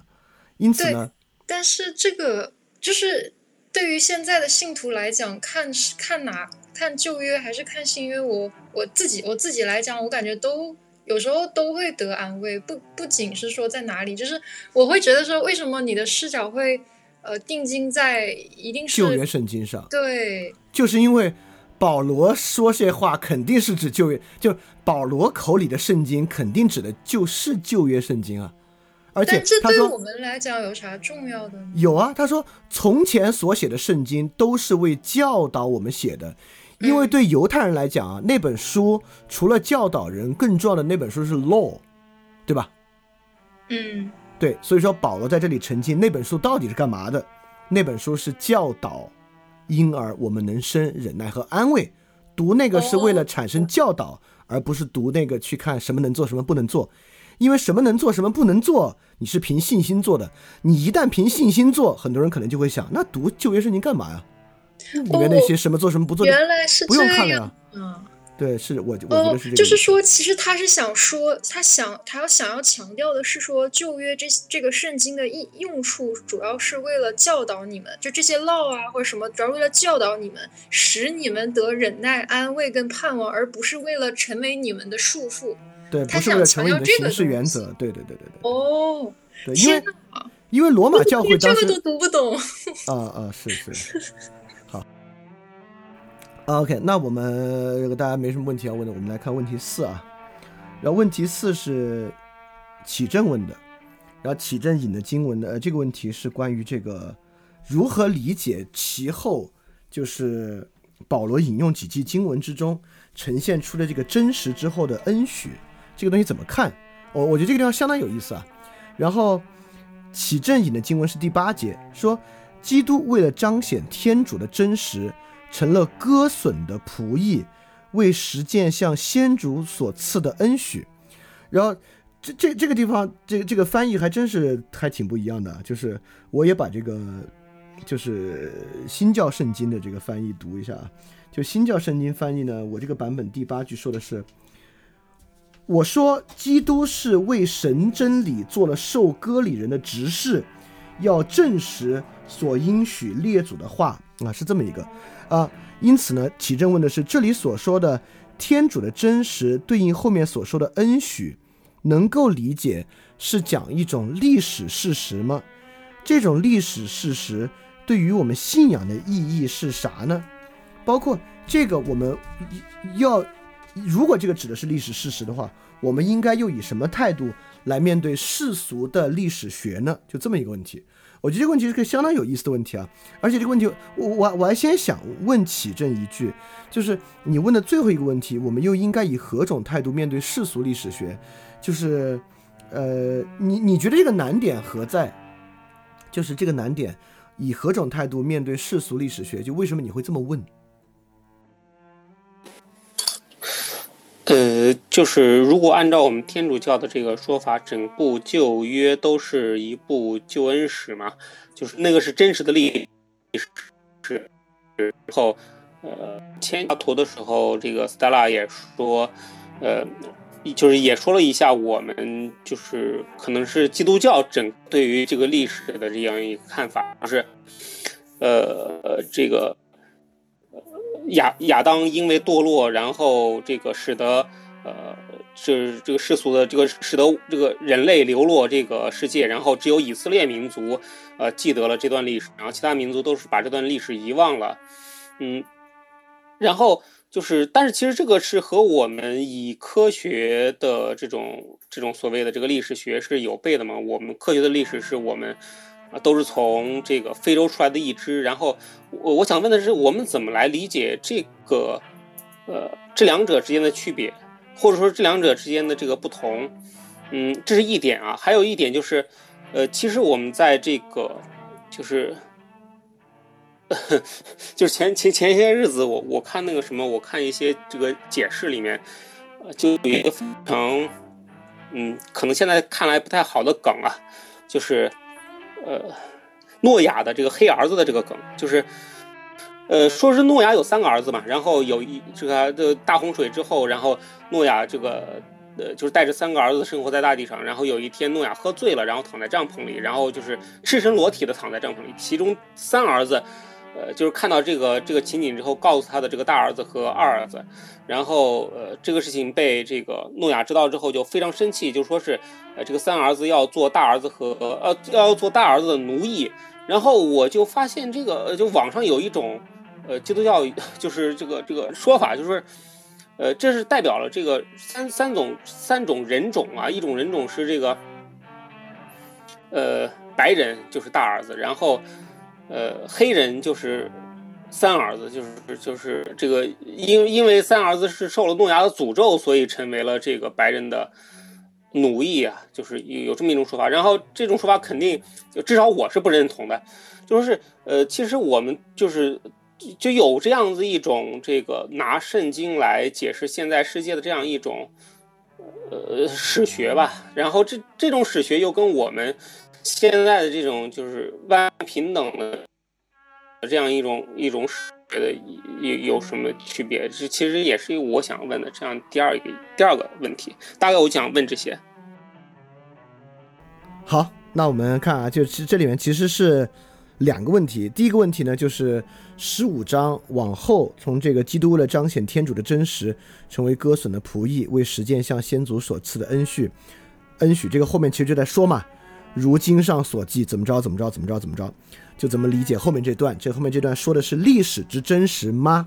好，那第二个呢，就是就是一个算是我们可以一起讨论的一个问题，就是旧约其实是以色列历史书，也是人类历史一个世界观记载。这个呢，与我们现在所理解的历史该怎么去理解？这是个很尖锐的问题啊，其实，但我觉得对于我们每个人来讲，其实都很重要，还很好，呃，很很值得一想。那这个问题谁准备了吗？我准备了前半部分啊，那那那我说一下前半部分，然后后半部分我们讨论的部分，我们大家一起讨论一下就行。这个前半部分里面呢，呃，我我就说这后面这这这部分讲的是啥，是我的一个理解。我觉得这后面这部分其实非常非常有意思，而且也非常重要。呃，尤其是如经上所记，如经上所记之后呢，保罗一口气引用了四句经文。第一句如经上所记。因此，我要在外邦中称赞你，歌颂你的名。又说，你们外邦人当与主的百姓一同欢乐。又说，外邦啊，你们当赞美主；万民呐，你们都当称颂他。又有以赛亚说，将来有耶西的根，就是那兴起要来治理外邦的外邦人要来仰望他。然后这四句话呢，都是在说外邦。呃，但其实你要在旧约里面找说外邦的经文呢，还有好多呢。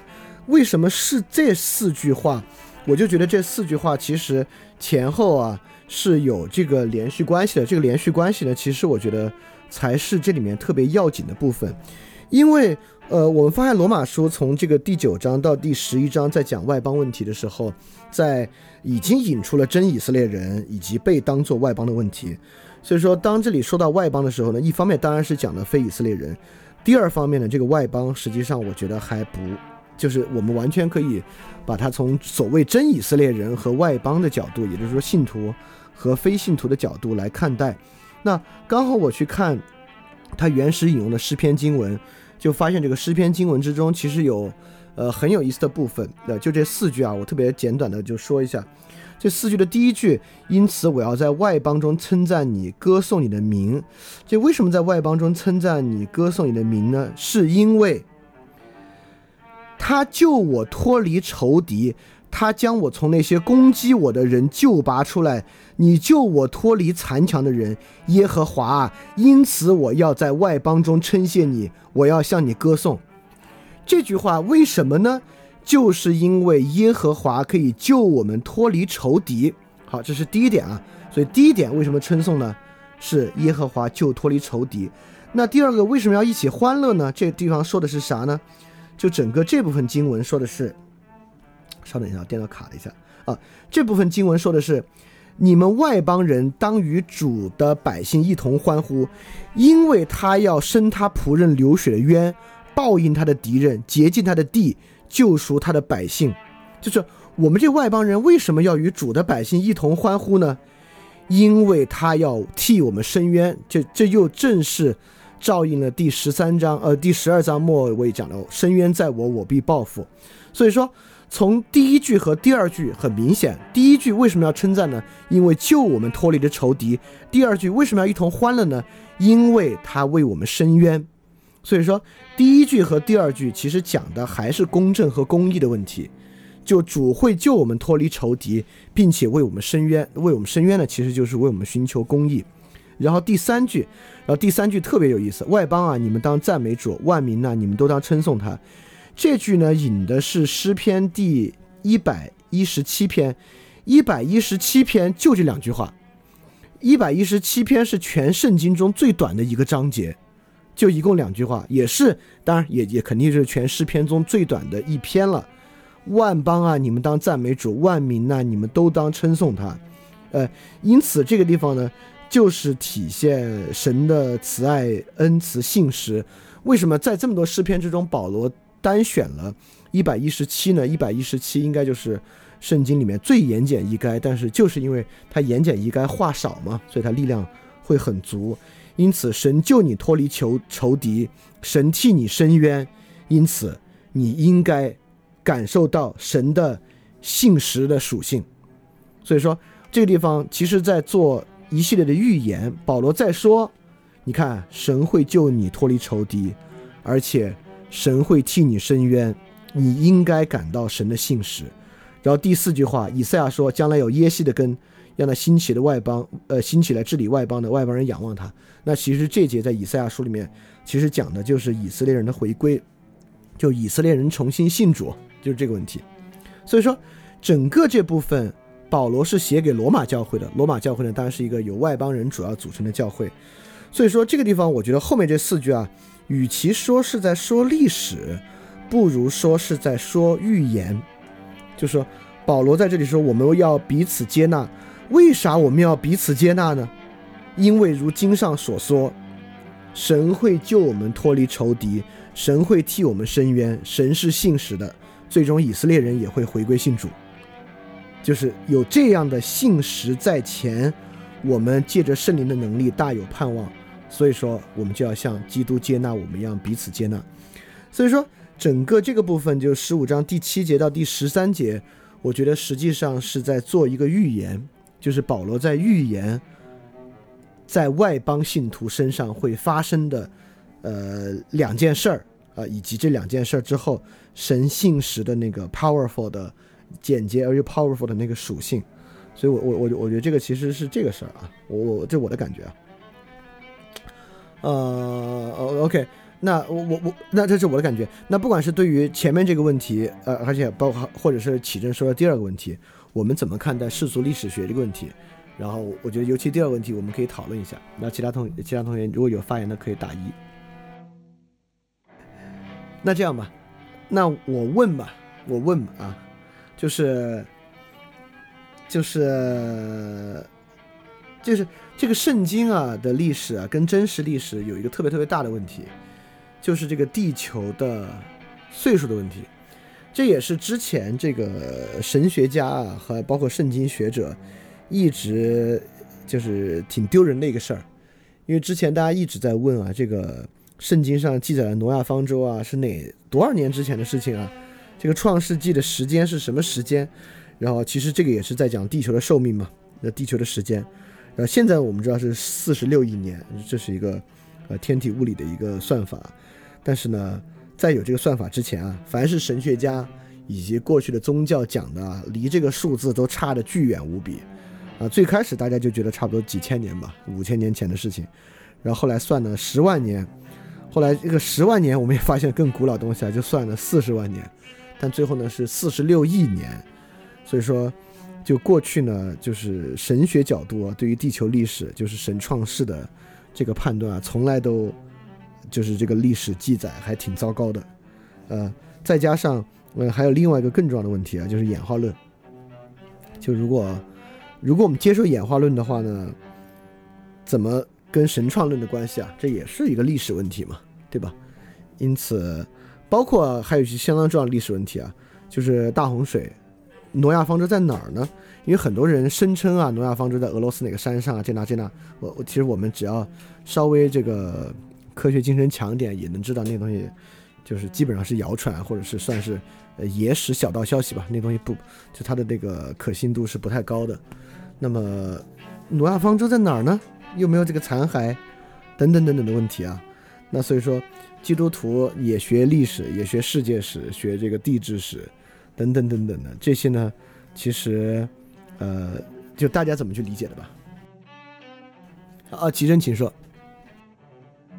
呃，就是肖老师刚才说的这个关于地球的这个历史的事情，我还以前真的听到过一次讲到，然后就是说，啊，从圣经的这个上面描述的这种各种各样的日期，它它有一个算法，但但是那个太复杂了，然后我也是从从这个。网上听到的，然后就是都都是，他就是也没有一个黑板，对吧？然后他也没有这个，也不知道他具体是怎么算的。反正他有一个算法，算到最后是根据这个，根据圣经上的一些数字，它能够算出符合一个现代的，就是从这个呃，从这个宇宙大爆炸到到现在的这样一个大体的这样一个时间划分阶段。但是好像后来我就又听说，我不太懂天体天体物理学啊。但是听说这个时间又变了，就这个这个算法又变了，然后这个时间好像一一推行了吗？还是挪后了？还还是这个宇宙大宇宇宙大爆炸的这个这个说法不成立了？但是我想，如果我们基督教有有人拿这种圣经的数学来来。来解释这种时间，就是无论你这个时间怎么变，总会有人 能够找着一种数学算法，然后把这个事情给，就是就是把这个事情，呃，能够给那个啥。但是我觉得这个就嗯，好像就就是就没有什么意义。就是如果你要真是玩这个数字游戏的话，你总能把这个数字游戏玩通。呃，我的想法就是，呃，这个事情可能。就不是那么关乎于一个事实的事情，嗯，就是我我我们天主教一直说旧约是救恩史嘛，就是呃是是神准备这个是神准备人堕落之后怎么拯救人类的历史，嗯，就好像这个就就好像这个我们领导要是让我汇报一下啊今天干了些啥事，肯定不是让我。这个按照时间表，我早上这个九点十分干了个啥事，九点二十分干了个啥，肯定就是与他相关的这个呃事情，就是就是呃就就就是与与工作相关那个大的节点的事情，这个是他关心的，就就好像这个神所关心的，并不是呃这个地球哪一天出现了这个微生物，哪哪一天出现了呃这个啥哺乳，哎，他关心的不是这个事情，他关心的是。就是人，你堕落之后，你是怎么通过这个神的救恩的计划，然后重新，呃，获得这个永生的？呃，就是所所以，我想就说是这个我我们说的这个历史和所所谓的救恩史啊，它虽然都是历史，但是它的关注点不一样，所以它啊所说的事情也不一样。那么，呃，如果我们就是硬要把这个。这个这个，我们事实上的历史跟呃多恩史混淆，就可能会出现我刚才说的那个那个那个不太好的那种对于圣经的理解，就是诺亚有黑儿子那样那样的一个理解，就是他会通过圣经来来论证我们现在某些其实不合理的东西是合理的，呃。这个其实是我我觉得可能是一件比较坏的事情，呃，这是我我想说的。OK，呃，其他同学对于这个历史，包括呃，就是 OK，就对于这个世俗历史和圣经所描述的历史，包括车讲的，就那会儿人的寿寿命很长啊，我们这边彭祖也八百岁，就对于这些，你们怎么去理解？你们觉得这东西这问题重要吗？怎么去考虑这个问题的？嗯，大家有什么啊？OK，车请说。嗯，实际上我会认为这个时间观念它没有那么重要，因为时间其实是人的这个尺度，也是以人能够计算的，比如说同位素吧，以我们能够计算的方式去计算时间的，它终究是一个参考物。你真的经历过那个时间吗？比如多少多少亿年，就连人是从哪里来的都不能解释清楚，还有人跑到这个，比如说。这个人呐，跑到太空，然后看见啊，没有神啊，这就是，这就是宇宙，就是什么都没有，真空而已啊。那《创世纪》里面就有一句话，他是说，他说，呃，就是水将天与地隔开嘛，就是你不能在外太空找到这样的水，那这样的事实就没有被推翻。那至于说时间。时间我真的觉得是人的尺度来的，不觉得神的尺度在这里。而且创世纪是，呃，比如说我们纪年吧，我们的纪年是两千年，那就真的是两千年吗？就是他两千年从哪来的？两千年之前我们都经验不到，我我我无法理解他。别人如果要以这个方式来怼我这个基督徒，我就会怼回去说：你如何经验得到那两千年之前的事情呢？嗯，就我就就这样觉得。OK，那涛，请说。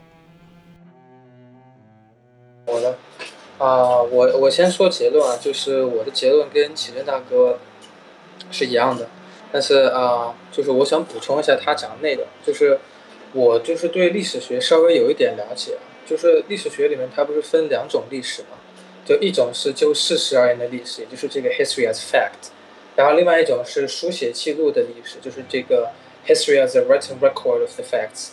就是我觉得，就是历史这个东西，或者说事实，它本来就是不能阅读的。就那种事实而言的历史，本来就是不能阅读的。然后我们能读的，就只能是书写记录而言的历史。然后我觉得说，既然我们现在探讨的是这个信仰的问题，然后就是说，虽然是在那个时间尺度啊，但是我觉得说，就不考虑能不能读的问题，我觉得就是也是脱离了这个信仰的范畴了。所以就是我的结论就是，就是不重要，就是跟启真大哥一样的。嗯，说完了。那我说一下我的看法，就是，嗯，首先确实有一门学问叫做圣经考据学。就圣经考据学呢，就是去看旧约圣经记载的那些事儿，是不是确有其事啊？这个是不是确有其事？这里面呢，好多事情是确有其事的，尤其是历史记载，旧约圣经上记载很多战事。呃，这个战士不是 warrior 这个战士啊，就是 war，就是打得好的仗，打得好的仗有多少人参加，打了多长时间，谁赢了谁输了，以及各个部落部族的迁居关系，从哪儿迁到哪儿，从哪儿迁到哪儿，就等等等等啊，这些这些事儿呢都是真实存在的。然后，但是这里面有有有有有有，比如有一个问题啊，就是大家聚焦的一个焦点，因为圣经上，就像我们刚刚也说啊，有好多人都非常非常的长寿。这个非常非常的长寿这事儿，包括我如果没记错，马图萨拉应该接近一千岁，就相当相当长寿。那那会儿人是不是真能这么长寿呢？这个问题，呃，如果我们有点科学的观念的话，说实话是不太可能。就说实话，我们从今天的角度回看，人活到九百多岁，这个是不太可能。而且圣经上活得比较长的这种长寿者。那还真不不仅是马图萨拉，马图萨拉只是尤其长而已，还有好多三百多岁、五百多岁的。这三百多岁、五百多岁的吧，其实是不是真有那么久呢？其实我觉得也挺难说。所以说，我个人认为啊，就就是如何理解圣经中的历史，呃，我对这个问题确实还没有完完全全的呃答案。也就是说，呃，我我不认为我能够呃。抛下一切科学事实，说那肯定就是那样，肯定马图萨拉就活了九百多岁，因为那旧约圣经记载的。我确实觉得要相信他真的活了九百多岁，对我来讲还挺困难。但是其他一些事实呢，我觉得我还是能理解的，就包括为什么这个圣经纪年和地球纪年的差距差距，就是圣经上其实并并并没有明确的说时间有多长。因此，之前的神学家们来算时间呢，那个时间算的都是就他们当时的科学知识来算的。就是现在我们回看这个地球四十多亿岁，然后到人类的时间，你说跟创世纪有多大的冲突吧？其实并没有多大冲突。然后包括这个演化论，就我认为演化论里，就尤其是我不太接受演化论，不接受演化论中的核心环节就是语言的出现嘛。我认为语言是不可能有演化产生的，包括今天我们也没有办法考据语言的产生关系等等等等的。所以说我对于这个呃世俗历史和圣经历史，我的看法啊，就我的基本想法，我是比较要求，就在我这里它是融贯的。就是硬科学知识，圣经描述的历史和世界历史，我我我我觉得它应该是融贯的才好。那应该是融贯的过程中，很多地方呃已经有了考据来作为真实性，有很多部分呢我也自己给予了它融贯的阐释，但里面确实也有一些部分呢，从融贯的角度，现在至少就是我所了解的，至少在我这里，我对它还存有疑惑，包括。呃，比如说，包括挪亚的方舟到底在哪里啊？圣经中这些长寿人的岁数啊，那尤其是里边有一些有一些人，尤其是几大先知，几大先知这些人真存在，肯定是真存在啊。但真存在和他们所行的神迹啊这些的，哎，那我就要说说了。比如说这个以西结书，以西结遇到的这些神迹，也就是说，很明显旧约圣经有些内容，我们靠考据历史学是不可能考据得了的。就是它是不可能留下实物、留下其他的旁证记载作为考据的。比如说以以西结在旷野里面遇到个啥事儿，因为我我们也知道，考据不光是要发发掘这个实际的历史文物啊，很多时候考据的真实性也是来源于其他记载的这个彼此之间的印证。那比如说，呃，关于这个出埃及记，其实它的真实性就在于。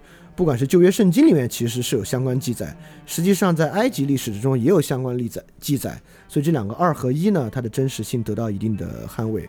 所以对我来讲呢，我是希望能够有一个全容贯的解释，但这个全容观的解释里面有些问题能解释得了，很多问题行，但是确实在我这儿有些问题我还不行，这个我我我我我也得再去理解它。然后，OK，Stella，请说。的我自己的。要求其实呃，可能跟小李老师说的差不多，就是我我首先我会认为，呃，首先我会认为圣经的旧约这个历史的确是确有其事发生过的，呃，就是这这个是我呃跟我的信仰是呃一相当于是一种一致的要求，然后同时比如说如果要是发生这种考就是这种考据，我会希望。呃，像小李老师说，有一个有一个一个融贯性的这种这种要求，但同时我不会因为这，比如说像齐正跟大哥前面说的那些某一个数字一定要对上，就是呃这样子就因为看见他就信了，或者是因为这个事儿就不信了，基本上不会是因为这个东西呃再去考虑信和不信的。前面那个奇正大哥说到这个。韩闪、雅福他们这个，就其实我自己个人的理解哦，就是我会觉得，嗯，我看这种历史会把它，会会认为是就是神的恩赐，就像我们今天个人的出身啊、恩赐啊，这个这个，比如说甚甚至是一些这个先天先天的以及后天经历，就是大家都不同，我会。我会这样子去看待，我不会，就是我是说这个刚刚说这个黑人的这个部分，就是大家的这些都不同，就像就像是个人恩赐都不同一样，但是这并不代表着人没有人自己在地上的责任。那就比如说经上说了，你要你要对你的邻舍好，对吧？你应该要就是要爱别人，那你再去呃。就是虐待别人，虐待，比如说虐待奴隶，或者是怎么样怎么样的时候，那你是不是也没有，呃，这样子去做呢？就是我觉得人的责任是有的，但同时神的恩赐也是有的。一些只要，嗯，我只要不是说神趴着你耳边跟你说去，呃，杀那地的人，比如说，呃，像是出 I D G 一样，说把你那个把这个东西都带走。啊，这种你就不可以这么去做。然后，嗯，关于这个岁数的问题，我我我我只只知道一点点啊，就是比如说像是，就是这个好像似乎是跟人的这个堕落也有关系，因为我们会注意到在创世纪里面，就刚开始在第一章的时候，神似乎就是我们刚呃刚创出刚创造了人之后，好像似乎只需要吃蔬菜就可以生活了，但是后面因为着这个。好像堕落似乎也会使我们的肉体的，嗯，就是有一些有一些败坏吧。然后你会发现在创世纪的九章的时候，就人就是是嗯说了一句话是，嗯，凡活的动物都可做你的食物，这一切我都赐给你，如同绿色的菜树一样。就好像是就是呃我我这边好像听到过的讲到是说就是。因为需要，呃，就是因为人已经不是那个时候的人了，需要补充。比如说，像如果按照我们现在科学的解释，就是动物蛋白需要补充动物蛋白来让你的营养丰富起来，怎么样怎么样？所以，呃，就是这个里面也可以看到，就是这个不同时期的这个人类的，比如说生理的一些变化啊，或者说肉体的一些变化什么的，对。OK，涛，请说。呃，我想说一个，就是小雨老师，你前面不是讲到嘛，就是对你而言，你觉得一件事情是重要的，就是有一些硬科学的一些证据，去啊作为这个圣经里面一些记载的一些佐证。就你也举了一个例子，是以西结的这个看到的这个奇迹的问题。那我就想，我先就我想谈的是一个这个信与不信的一个空间的问题。就比如说，呃，一些圣经里面的存在的问题，有了无比确凿的证据，就像是以西结他看到这个奇迹，然后假设当时的这个影像技术是足够发达的，然后所以有一个呃一个影像的一一种一个记载，然后我们今天可以观看到那样的话，那我觉得就是说，对我而言可能就不存在信或者不存不信了，就没有信心的这个空间了，就是它会变成一个不得不接受的事实。所以，嗯，就是我不知道这个你是怎么看的。我我觉得是啊，就是之前我们有一次讨论过，就是神为什么不直接现身啊？神为什么不向每个人现身，逼大家信？包括神为什么不打个响指，让大家都信了，不就完了吗？对吧？这这个这个我们之前想过，而且我也认为，呃，圣经很多记载是有考据可能的，很多记载是无考据可能的。就无考据可能的类型呢，当然是就是进入信的范畴了，因为它既不可经验，也没有其他证据可以证实嘛，所以那部分呢跟信德的关系就很重。然后呃，我我的意思是说，就是里面有历史考据可能的。以及今天我们确实通过科学得出的一些硬硬事实，就是因为一个信徒不光理解圣经，理解他所在的世界秩序，一一个圣徒也理解世界观嘛。那理解世界观的时候呢，我们确实有几种这个方法。就比如说，我们认为你连神都不信了，你还信科学，对吧？所以，我我们选择当科学与神冲突的时候呢，我们就觉得那肯定神是对的。那科学你再说，虽然我不懂，那你里面肯定有错误的部分，导致你无法融贯。呃，也也很多人是这么想，对吧？因因此，很多宗派也也也有反技术、反科学的倾向。那但对我来讲呢，我就觉得第一啊，现在我觉得还是有办法调和的。第二呢，我自己也努力调和，就是硬科学事实，呃，可考据证据。和圣经中的描述和世界观之间的关系，呃，这么回事儿。对，这是我对这个问题的看法。然后我我们听听启正怎么说啊？启正，呃，启正，请说。呃，就是刚才听小老师在说的时候，就说我们的部分和那个啥不太好融贯的部分。其实我觉得这个，呃，就我们看圣经来说，呃，不融贯的部分其实。就是从从章节的内容来说，其实也不是特别多。就是《创世纪》前面那一部分可能不太融贯，就是到了亚伯拉罕之后，后面那部分就是如如果我们要去找历史的对应啊什么的，可能都还好找。所以我还是想，嗯，这个就是说说到救恩史呢，嗯，就是呃，嗯，就是对于圣经来说，它的关注点可能不在于，呃，就是。非得要就是就是就是我这个啥，呃，太阳的形成、月亮的形成，这个跟人的这个救恩的关系真的特别大吗？好像也不是特别大。所以我觉得可能，呃，就是我们要关注荣冠的时候，可能更多的是关注那些融贯的部分。至于说是那些呃，就是刚才我们我们说这个《创世纪》亚拉罕之前的这个人活六百岁的这个一千来岁的那种东西，可能呃，它就没有它的融贯就没有那么重要。我是有这么一个想法。呃，我我觉得对于信徒关注来讲啊，肯定是如此的。呃，但是呃，像马土萨拉是不是真能活九百岁，以及太阳、月亮的产生跟圣经的这个关系，我觉得里面有一个这个融贯，就是真的融贯。第一啊，信徒当然认为圣经是真的，圣经是真的呢，大概就是说圣经的记载是真的。那圣经的记载是真的呢，当然有呃两个真法。第一个真法呢，它是一个呃。就是人可经验的感受意义的真，比如马土萨拉活了九百多岁，那就是我们今天说的活了九百多岁，啊。第二种呢是一种比喻意义之真，比如说神创世用了七天，那就不是指的我们今天经验中的七天，对吧？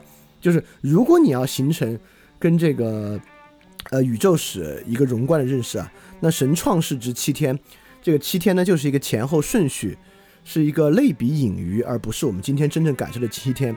但马土萨拉活了九百多岁呢，那就是我们今天所理解的这个九百多岁。那是因此，在这个角度之上呢，呃，是一个真的连贯。因为我们知道，呃，宇宙史从某种角度之上呢是有一定真实性的，那是真的。那圣经也是真的。那既然这两东西都是真的呢，那他们应该就是在好的地方不矛盾才对。因因因此，这个这个是我呃，就就就是对于为什么我希望它能够融贯的一个原因。OK，呃，那那对于这个，我们如何看待世界史和圣经上所记载历史的关系？大家还有什么看法吗？但我觉得很多非信徒会觉得你们这才是无聊的，就是一帮中国人关注以色列历史，对吧？可能才有点无聊的。对，而而且我搜到一个东西，我分享给大家，我发群里啊，就是关于以赛亚真的存在的一个历史考据证明，还挺有意思的。这个以赛亚的历史考据证明，还是一个一八年的一个新的历史发现的。嗯，这个啊，这个是个硬历史发现啊，就是真正的考据证明，还挺有意思的。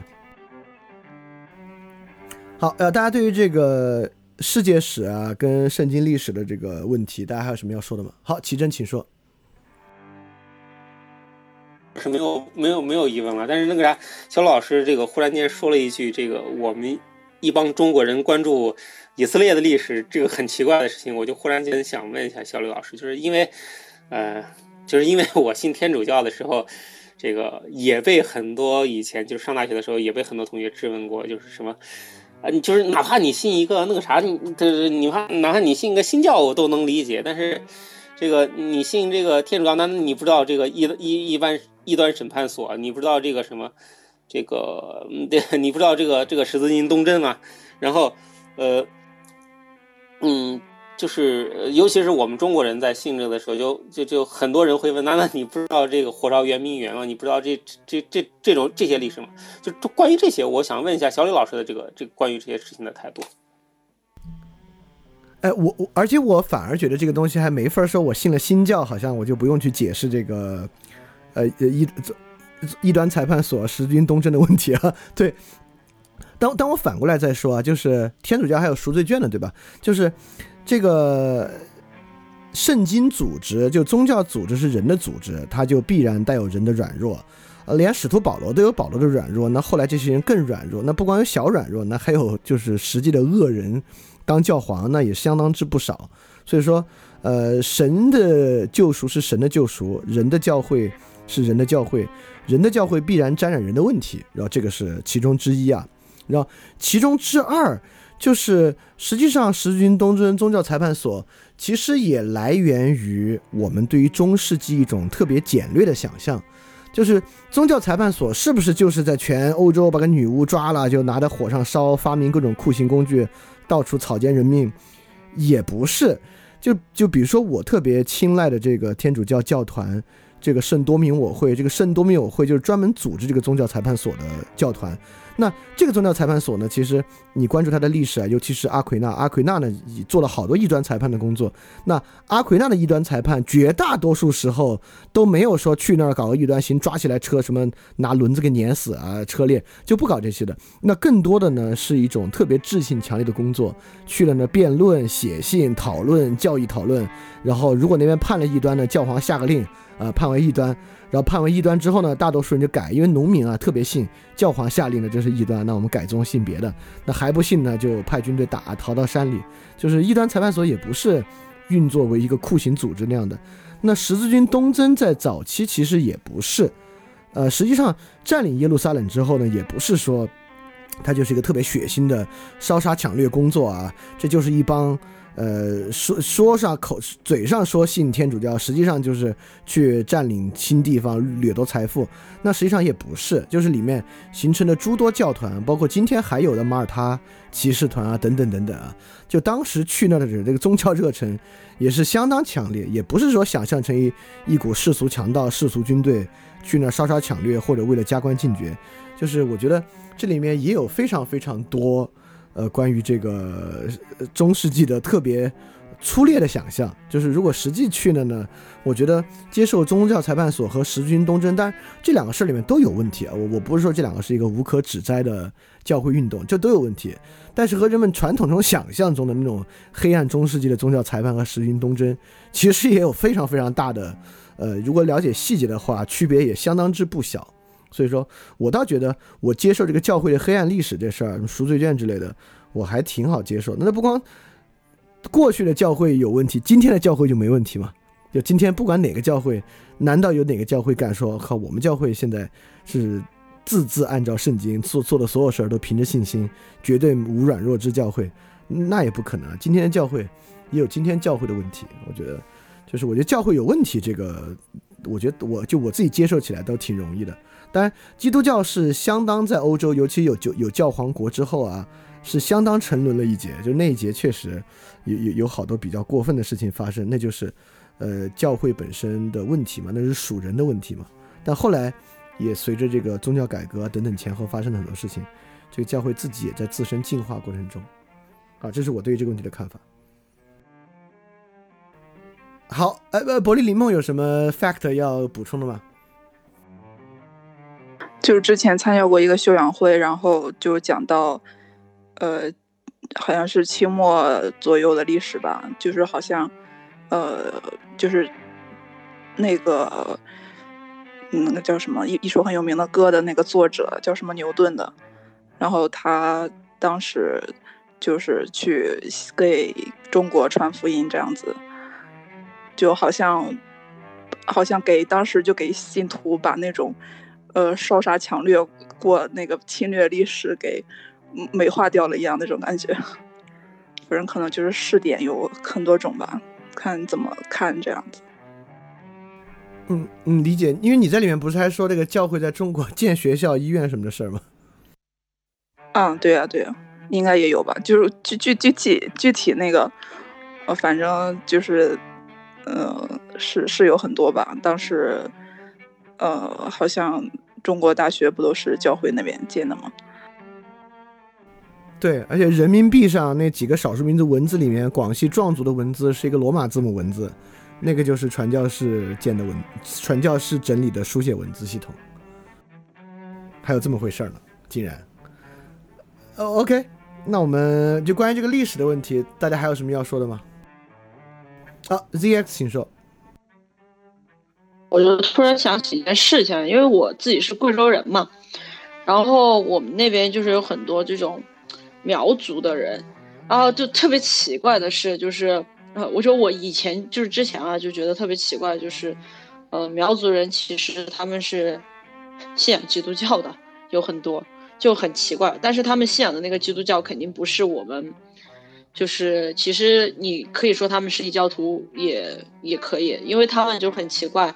有一些人，他就是在当地，他会说一些英文啊什么。然后据我了解，就是说是因为当时的传教士就是呃有向他们传教，然后好像当时还是以呃英文，就很久以前了，然后还是以英文传教的。反正我觉得就是，就感觉基督教的这种，因为呃为什么呃就是 Stella 问了一个为啥一定不是咱们这个，就是，嗯，就里面有一些。他其实因为苗族，他同时他还有自己的一个苗语嘛，对吧？然后他还有一些其他的一些，就是他们自己民俗一类的东西。它其实有点像是，嗯，它其实就很像就是被民俗化的一个，就是他们用自己的一个。民俗文化，然后发展到现在结合起来的一个东西，因为我也没有深入去了解，只是我知道有这么一个事情，因为我之前有看过一些资料，然后有有去实地去去一些那种少数民族地区，有去看到他们一个这样的情况，好像就是有些地方它会有一些那种十字架和耶稣的一些东西，对对对，就很像，比如说什么萨满啊，叫基督教的什么混合体，然后还有就是以前就是最开始那个传教士。来中国传教，就是因为当时中国没有基督教嘛，呃，然后他来中中国传教的时候，呃，圣母玛利亚就是被当做一个类似于呃送子观音一样的存在，就是大家其实最开始不知道自己在信啥，就是然后因为然后就看着那个圣母玛利亚抱着抱着耶稣嘛，然后就是就是一个婴儿，大家都觉得就咱中国人觉得这这是。这是一个送子观音，就拜他，他可能就 会给你多子这样。然后当时也最初的那个传教士，我忘记叫什么名字了，我以后可以找一下。然后最初那个传教士，呃，也为了就是让基督教，呃，传传到中国，他做了很多那种类似于本地化的一些处理。所以我就觉得很，就是我我就觉得这个这个东西很。很奇怪，就而且就是说，如果你已经做了这样的一个混合体，就是这种混合体的处理的话，嗯，那这个又已经说实话，它就算不是已经不是基督教了，所以我觉得对，就可能这这也是我觉得我突然想到这个，就是可能就是不要为了传教而去传教吧，对。哎，我觉得这个是我们以后可以讨论的一个问题啊，就是宗教本地化和宗教与传统结合的强度。包括这次疫情期间，也有很多关于，嗯，就是在线上聚会啊，我们这个不算，我们这查经小组啊，就真正那种线上聚会，这个线上聚会还是聚会慢的问题啊。这个我这个我觉得我们以后可以讨论，这是个很有意思的问题，因为从某种程度上来说。呃，宗教传到任何地方，本地化是不可避免的。其中有一个最重要的本地化载体就是语言，啊，一一旦形成语言之后，这个本地化、本地理解，那肯定理解方式，中文跟英文那是天差地别，非常非常不一样的很多地方。哎哦，奇正，请说。那个线上的聚会是不是聚会的这个问题啊？然后我这个啊，就是那就前些日子我是看到这个。专门有有有，就是我天天主教的这个，呃，就是算是官方的这这个这个推文嘛，就说是，呃，现在有很多这个，呃，天主教的这个教堂或者什么举办线上线上的弥撒，然后，呃，然后教会就是就是梵蒂冈教会专门为这个事情发了这个类似于新闻或者通知或者什么的，就说是这种教这种这种弥撒都不是弥撒，就。真正的弥撒，你必须要到现场去领这个，呃，领圣体才能算是这个弥撒。就是这这就是呃，补充一下小李老师刚才说的那个问题嘛。OK，好，那我们 OK OK，那这是奇珍补充的。就是我们现在就是线上聚会，因为那个在意大利，然后是用那个 Zoom 那个平台，然后整个的安排就是相比较于去聚会所的话，就是基本上是一样。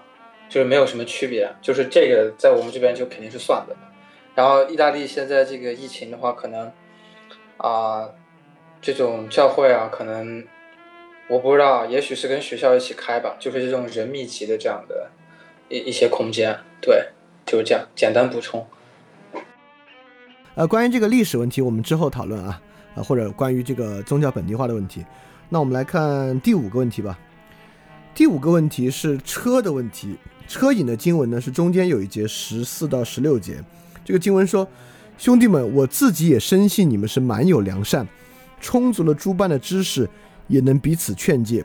但我稍微放胆写信给你们，只是要提醒你们的记性，特因神所给我的恩典，使我为外邦人做耶稣基督的仆役，做神福音的祭司，叫所献上的外邦人因着圣灵成为圣洁，可蒙悦纳。呃，车的问题呢，就是说，虽然罗马人是蛮有良善与知识的，但保罗仍要劝诫他们，他们显然是缺乏了什么。我们当代人也一样。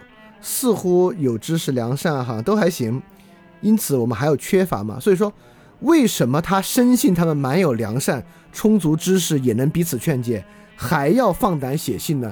前面那句话是客套话吗？如果不是客套话的话，一定要提醒的原因是啥？这个原因在我们今天的人身上有没有？我觉得这个是个很好的问题啊。这个问题大家有什么有有谁准备了要说吗？那我回答一下吧。这个准备了，而且这个地方其实解经还专门就这个地方，什么叫做但我稍微放胆在几点上提醒你们，还做了解释的。呃，这里但我稍微放胆在几点上提醒你们，并不是说下面我要说的话，并不是说但我稍微放胆在几点上提醒你们，我要说的就是这些这些这些。然后这句话其实在引述罗马书之前所有要写的，因为我们其实知道，就是现在这个地方。就是保罗写信的目的这部分啊，已经是罗马书里面保罗真正要说的最后的部分了。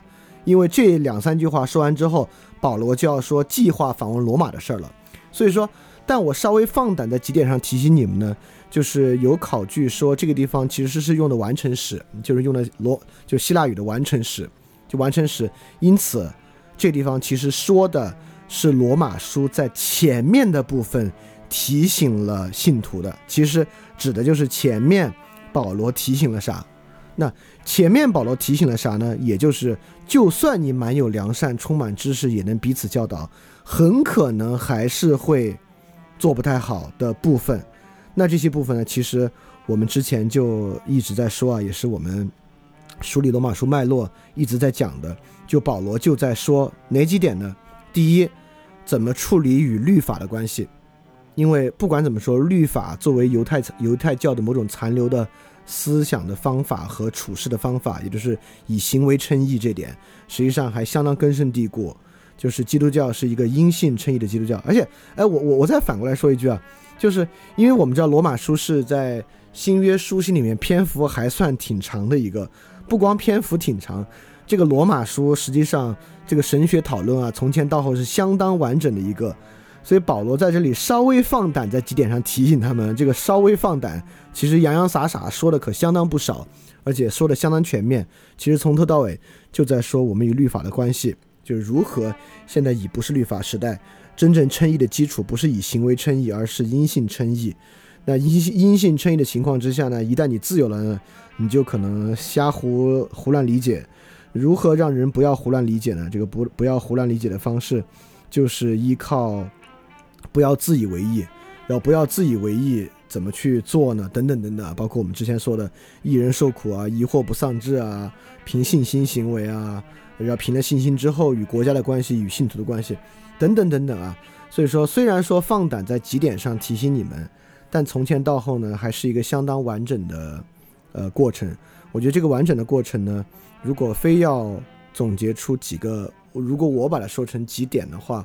我觉得可能是这么几点：第一，就是反律法主义；第二，因信称义作为核心；第三，因信称义时代自以为意的困境；第四，不自以为意处于那种疑惑但不丧志不丧志状态的一个基督教状态；第五，呃，就进入十二章的部分了，就是不以恶制恶；第六。因凭信心行，呃，不，第六就是顺服，呃，顺服政府，爱爱人如己。然后第七，凭信心行为，只要凭信心言行，然后自己没有信心亏缺，就为有福。然后第八，与信徒不要以自己的信心限于他人。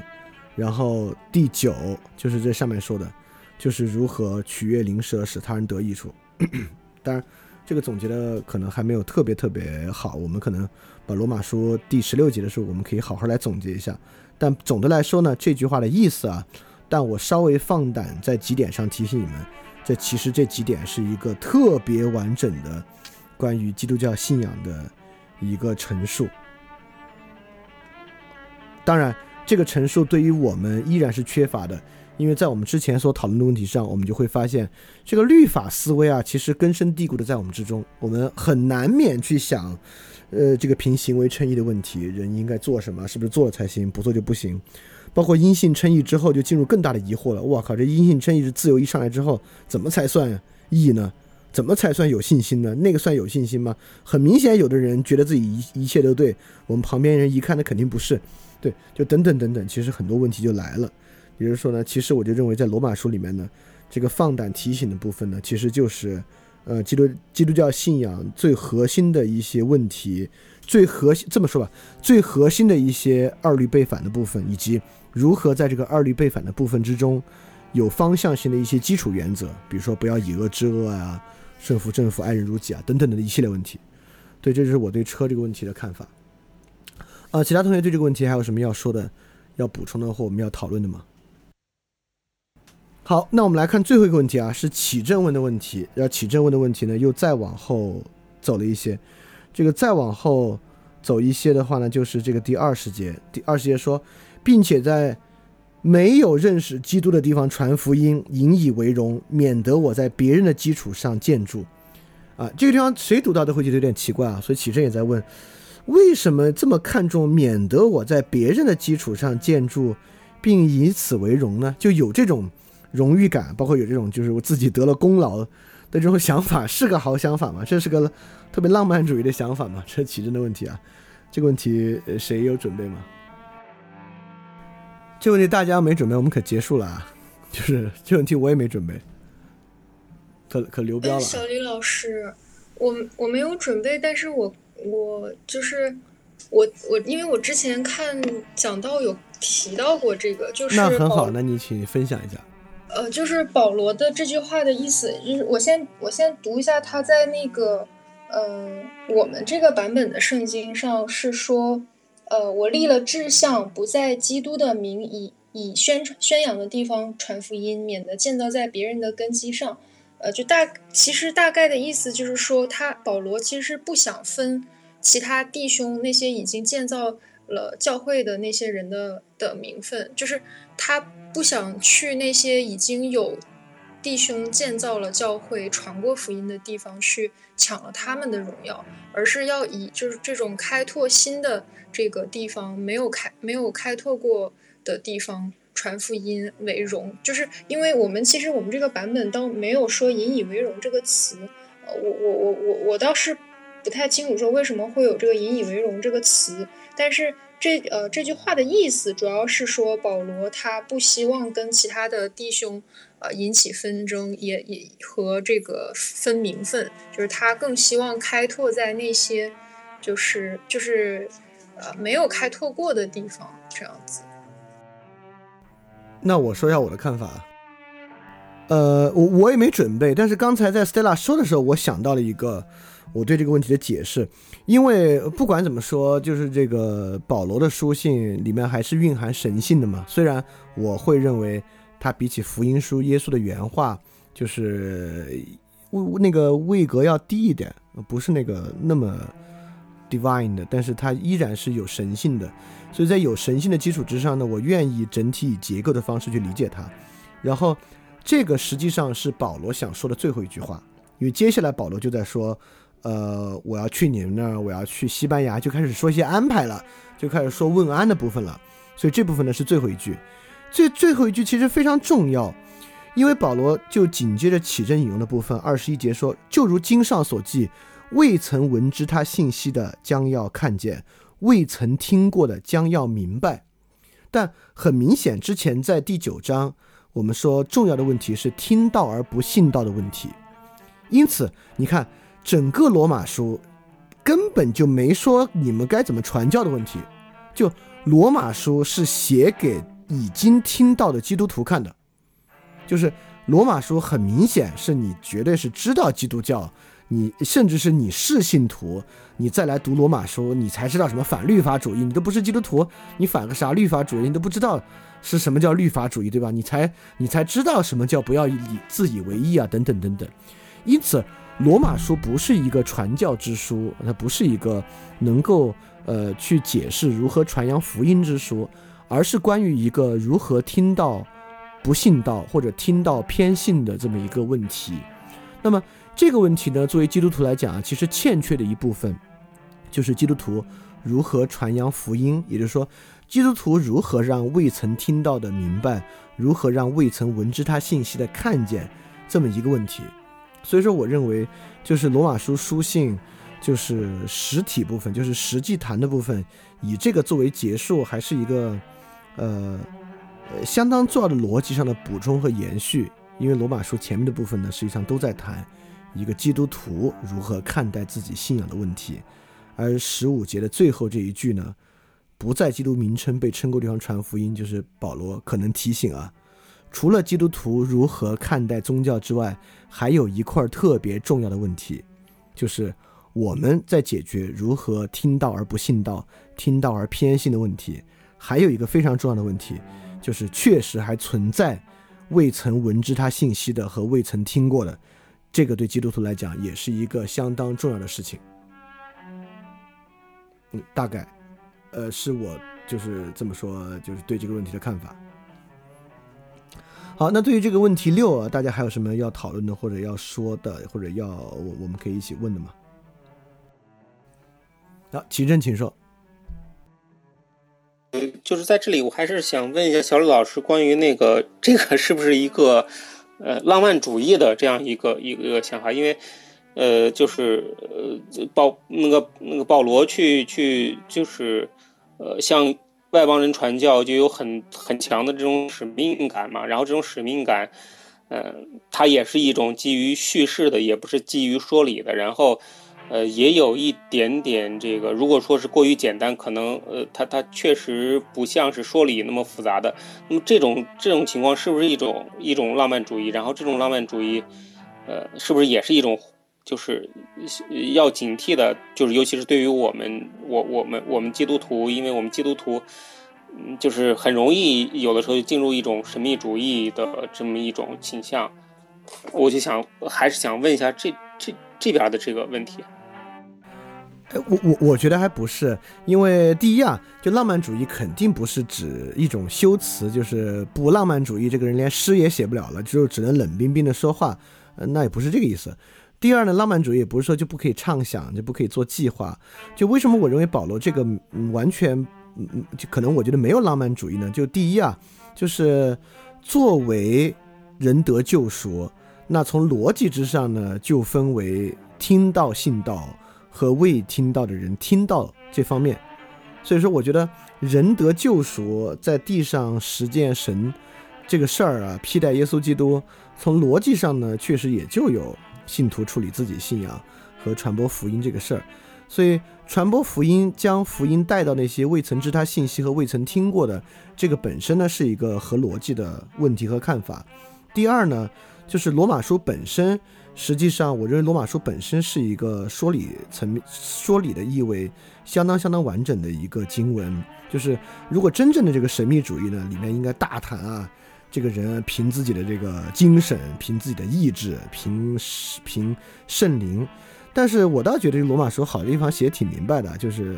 就是自以为意的问题是啥？人怎么叫自以为意啊？以色列人是怎么自以为意的？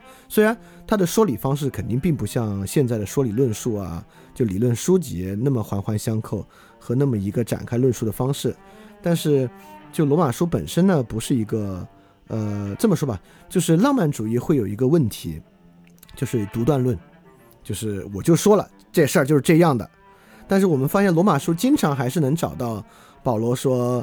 呃，这事儿是这样的，因为怎么怎么着，怎么怎么着，就如经上说，就如经上说，那那个那那里面的经文，你要一拆开原文上下一合计，哎，它的对应关系啊，什么什么的，其实我发现还是，呃，说理意味相当相当强的，所以我觉得这个地方，不管是保罗对于圣经描述的方式，呃，和保罗这个地方，呃，在前面讲了听到的人，从逻辑上再推断到那还未听到的人怎么办呢？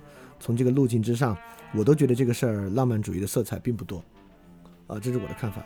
呃，Stella，请说，你的问题是什么？你有什么要说的？嗯，我我我会觉得，就是其实基督徒的说理，呃，必然包含着一些非基督徒就是无法接受的前提。呃，就比如说，你看，像这个十五章，就是前面这几节经文，他说，呃，你你要分担不坚强人的软弱，嗯，就是得使他得益处，因为基督也不曾，所以你们要效法他，因为或者是我们经常说的，因为耶稣已经呃替你担了罪，你白白称了义，等等等等，这些去作为一个原因和我们得力量的一个基础。呃，确其实确确实也是如此，但是对于非基督徒来说，我们如果说真正的去说理的话，就是就是当然了，这也是为什么我们就是在非基督徒世界里经常会导向一些功利主义啊、丛林社会啊等等等这样子，因为你你这种前提你没办法引啊，就是大家的前提本身就不一样，呃，就是当然了，就是论证这个前提不一样，我觉得。不一样，这个没有问题，就就不一样又怎样呢？然后，但是，呃，你因为你你要去跟非基督徒论理的时候，不能说到这个是不是会被非基督徒当成所谓就是浪漫主义，还是说还是说就是，呃，怎么说呢？就是，嗯，呃，就是我们知道我们的这种说理是说理，但是他们。非基督徒是不能接受的。那我们再去讲一些，比如说，呃，要要，呃，要分担不坚强人的软弱，什么，呃，就是让他们让众人得益处，众人以为美的事要做这些的时候，我们应该怎么去论述呢？那我回答一下啊，就是我还不这么认为。我认为我们所谓 FSTD from circular to divine。就是可以在没有神圣前提情况之下也能理解这事儿，为什么呢？我从两个角度来讲啊，就是，呃，第一，我先从康德再讲回到罗马书，就是康德对于宗教有个论述叫做纯粹理性限度内的宗教，这个纯粹理性限度内的宗教就是说，用纯粹理性的方式推出宗教的必然，这就是康德从实践理性论述到神存在的根本原因，对吧？因为实践理性呢是非经验性的，非经验性的实践理性呢给予自己一个道德律令，这个道德律令呢进入经验世界不一定起效，这个康德也是知道的。这进入经验世界，这他对经验世界没有影响能力。因此呢，为什么这个经验世界居然还可以运转呢？就为什么实践理性可以成功呢？为了德福匹配，就一定有一个神的存在，神呢就是调和。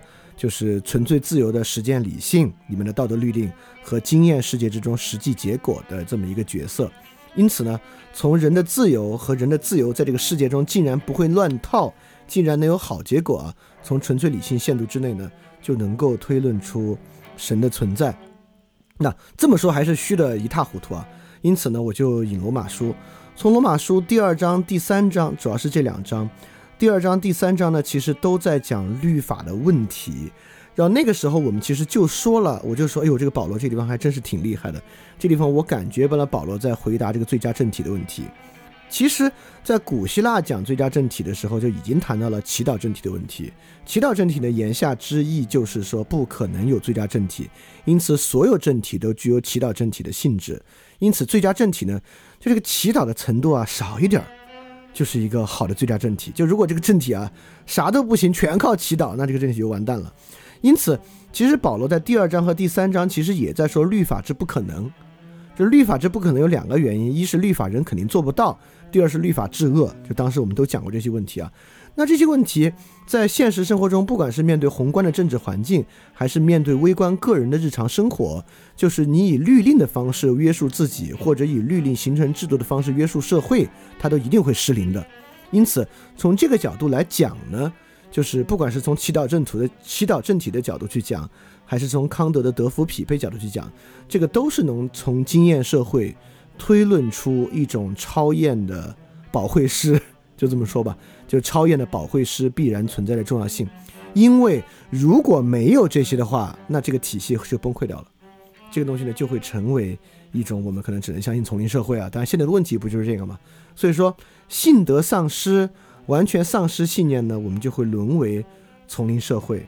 因此，正是因为罗马书二章、三章所讲的律法的不可能，再结合就理想国里面的祈祷政，呃，其实是政治学亚亚里士多德政治论，政治学里面讲的祈祷政体问题，和这个康德纯粹理性限度内的宗教，我觉得这三点就能够从世俗人纯粹使用理性规划自己良好生活之不可能，推出里面需要有祈祷和神存在的这么一个问题。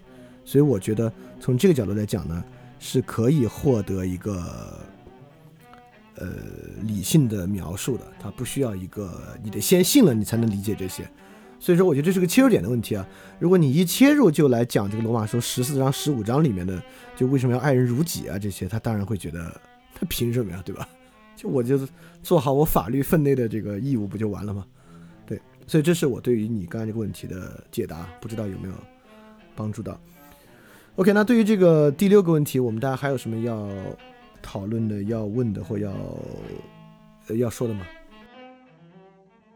嗯，就刚刚您说的这个，我有我的问题是说，就是您的意思是说，一切说理都要从证明呃证明有神开始吗？为什么这个切入的，比如说，嗯，就是要为个人要为别人益处这件事情，就是因为你刚刚说到切入点这个问题就不太好说，是什么意思呀？哦，是这个意思，不是说要从有神开始。我认我认为这个切入点是说，人不可能为自己的微观和为公共的宏观使用理性设计出完美路径和完美制度这一点开始。正是因为这个东西不可能，因此人才需要神。这个东西不可能，人对神的需要在两个部分。一个部分从康德纯粹理性限度内的宗教内来讲，也不能这么说。我我本来想说两个部分是功利和非功利的部分，现在确实也分这两部分。但你说康德那个是功利的，那不是道德律令不是功利的。那我还是回来在功利上说，就是功利和非功利这两点呢，其实是很重要的。就是什么叫做人不能为自己微观的和为公共宏观的靠理性设计出一个良好生活的路径问题呢？这个之一，从功利角度来讲啊。就是这个社会秩序，好人有好报，坏人有坏报，这事超级重要。不管这个报应和回报是经验的还是超验的，但这个报应本身特重要。但相当明显，在现实生活之中不是这样的。相当相当明显，在现实生活中不是这样的。我们也可以说啊，这个好的行为本身就是回报，话可以这么讲。但是当你是为了帮助他人的时候，你很难说这个好行为本身就是回报。这个目的要不完成的话，这算啥回报呢？也要完成。就第一，从功利的角度啊，任何个体自身针对微观的自我和针对宏观的社会，都不可能仅仅凭借这个能力就完成它。所以从功利角度来讲呢，这是有巨大的缺陷的。从非功利角度来讲呢，就是个体对于善的认识，不管是微观的还是宏观的，其实也是存在问题的。这个问题在哪儿呢？就是这个二律背反的过程之中，人怎么能够确定不是矛盾律的呢？这其实就是唯名论社会中的一个巨大问题嘛。就人在唯名论社会之中，对于这个善恶观啊，已经彻底完蛋了，所以必然只能走向神秘主义或者虚无主义。当时的情况导致新教改革的出现，就是这个原因嘛。当然，新教改革某种程度上延续了唯名论啊。所所以说呢，也就是说，不管从功利的角度，还是从自我规范性的角度。实际上，仅仅使用一套理性的方式都是不行的。如何从这个二律背反的角度找到一些规范性的要素，非功利的，或者从功利的角度如何真正实现德福匹配，实际上都需要一个超越于人的自由，也超越于自然的必然的一个存在，来为这两个问题呢提供一个根本的指导。那这个根本指导呢，你管它叫神也行，呃，当然在我们这就是叫神了。但是是因此，我认为切入点呢不是从有神开始，而是从那方面的缺陷开始。啊，齐真，请说。呃，小刘老师刚才不是说，就是如果我们仅仅依靠理性，或者仅仅依靠这种呃设计，可能这一个就是就会导致一个呃丛林社会的这样一个，那就是还有如果这个世界就是导致丛林社会是不好的，所以才才说是我们就就是就是就如就是因为那个那个通过理性嗯会导致丛林社会，所以我们才才才才才就是这个呃才能通就是认为认识到这个理性是不可能，才才会去去去信神嘛。嗯，但是现在的问题在于这个，嗯，就是你要问大多数人丛林社会好不好，大多数人可能还说丛林社会好，就是他们不认为这是个坏事，就是所所所以就是那我们在问我们为什么认为丛林社会是个是个坏事，就是是就是从呃就是问那我我们可能就是反而又又回到这个，因为我们呃认认认为有一有神有这么一个呃。就有一个绝对的善，所以这个丛林社会是坏的。就是对于我们来说，就是从从从世俗的这个认为丛林社会是好的那些人来看，我们这个其实反而形成了一种循环论论证。那么就是说是，嗯，就是我我们这种呃认为丛林社会不好，所以所以有神的这样一一种看法，去去去给世俗人来说，反而没有说服力。呃，就是关于这一点，不知道不知道小刘老师是是怎么来。来想的，或者说关于这个条老师怎么解决？哦，OK，这个丛林社会为何不好，或者这个律法治恶为何不好，它确实不是一个那么明显的问题。如果是那么明显的问题啊，这全世界的人早就都信主了。呃，要意识到这个问题呢，方法很多，就是或者路径很多。就是因为从现在的人为什么觉得丛林社会还行呢？那是因为丛林社会的害处和代价他没付，那别人付了，他当然觉得还行了。他在农村里面，他可能觉得这个丛林社会太可怕了。就是最近我还在网上看了一个特别有意思，呃，也没有意思，还是挺心酸的一个帖子，就是有一对农村里的夫妇，就是他们写了一个保证书，就退出这个扶贫户，就是因为他们坚持要信主，因为他们的那边的要求就是你要加入这个扶贫户。扶贫计划你就别信主，然后就就就就就就这么一个事情。那么，因此呢，也就是说，呃，确实，第一，这需要一些实际的经历，就是这个丛林社会，你得体会到的坏才行。因为丛林社会呢，里面也有得胜者，对吧？那得胜者当然觉得丛林社会挺好的了。那得胜者如果觉得丛林社会挺好呢，那这就是我们需要忍耐的部分了。因为得胜者觉得丛林社会挺好吧，他就会一再加害身边的人来得胜。你这个时候给他讲丛林社会不好呢，当然是听不进去的。但是那是不是得等了，就是一切都有掀翻之后，大家才意识到丛林社会不好呢？我觉得也不是。这里面就有另外一个教育，就是我们之前其实，呃，还引过这个经文。那个经文是，呃，那个经文原文叫啥？就是依着神的意思忧愁。哦，我想到了，对，应该是说，呃，哦，对。如今我欢喜，不是因你们忧愁，是因你们从忧愁处生出懊悔。你们依着神的意思忧愁，凡事就，呃，不受损失了。因为依着神的意思忧愁，就生出没有遗憾的悔改，以致得救。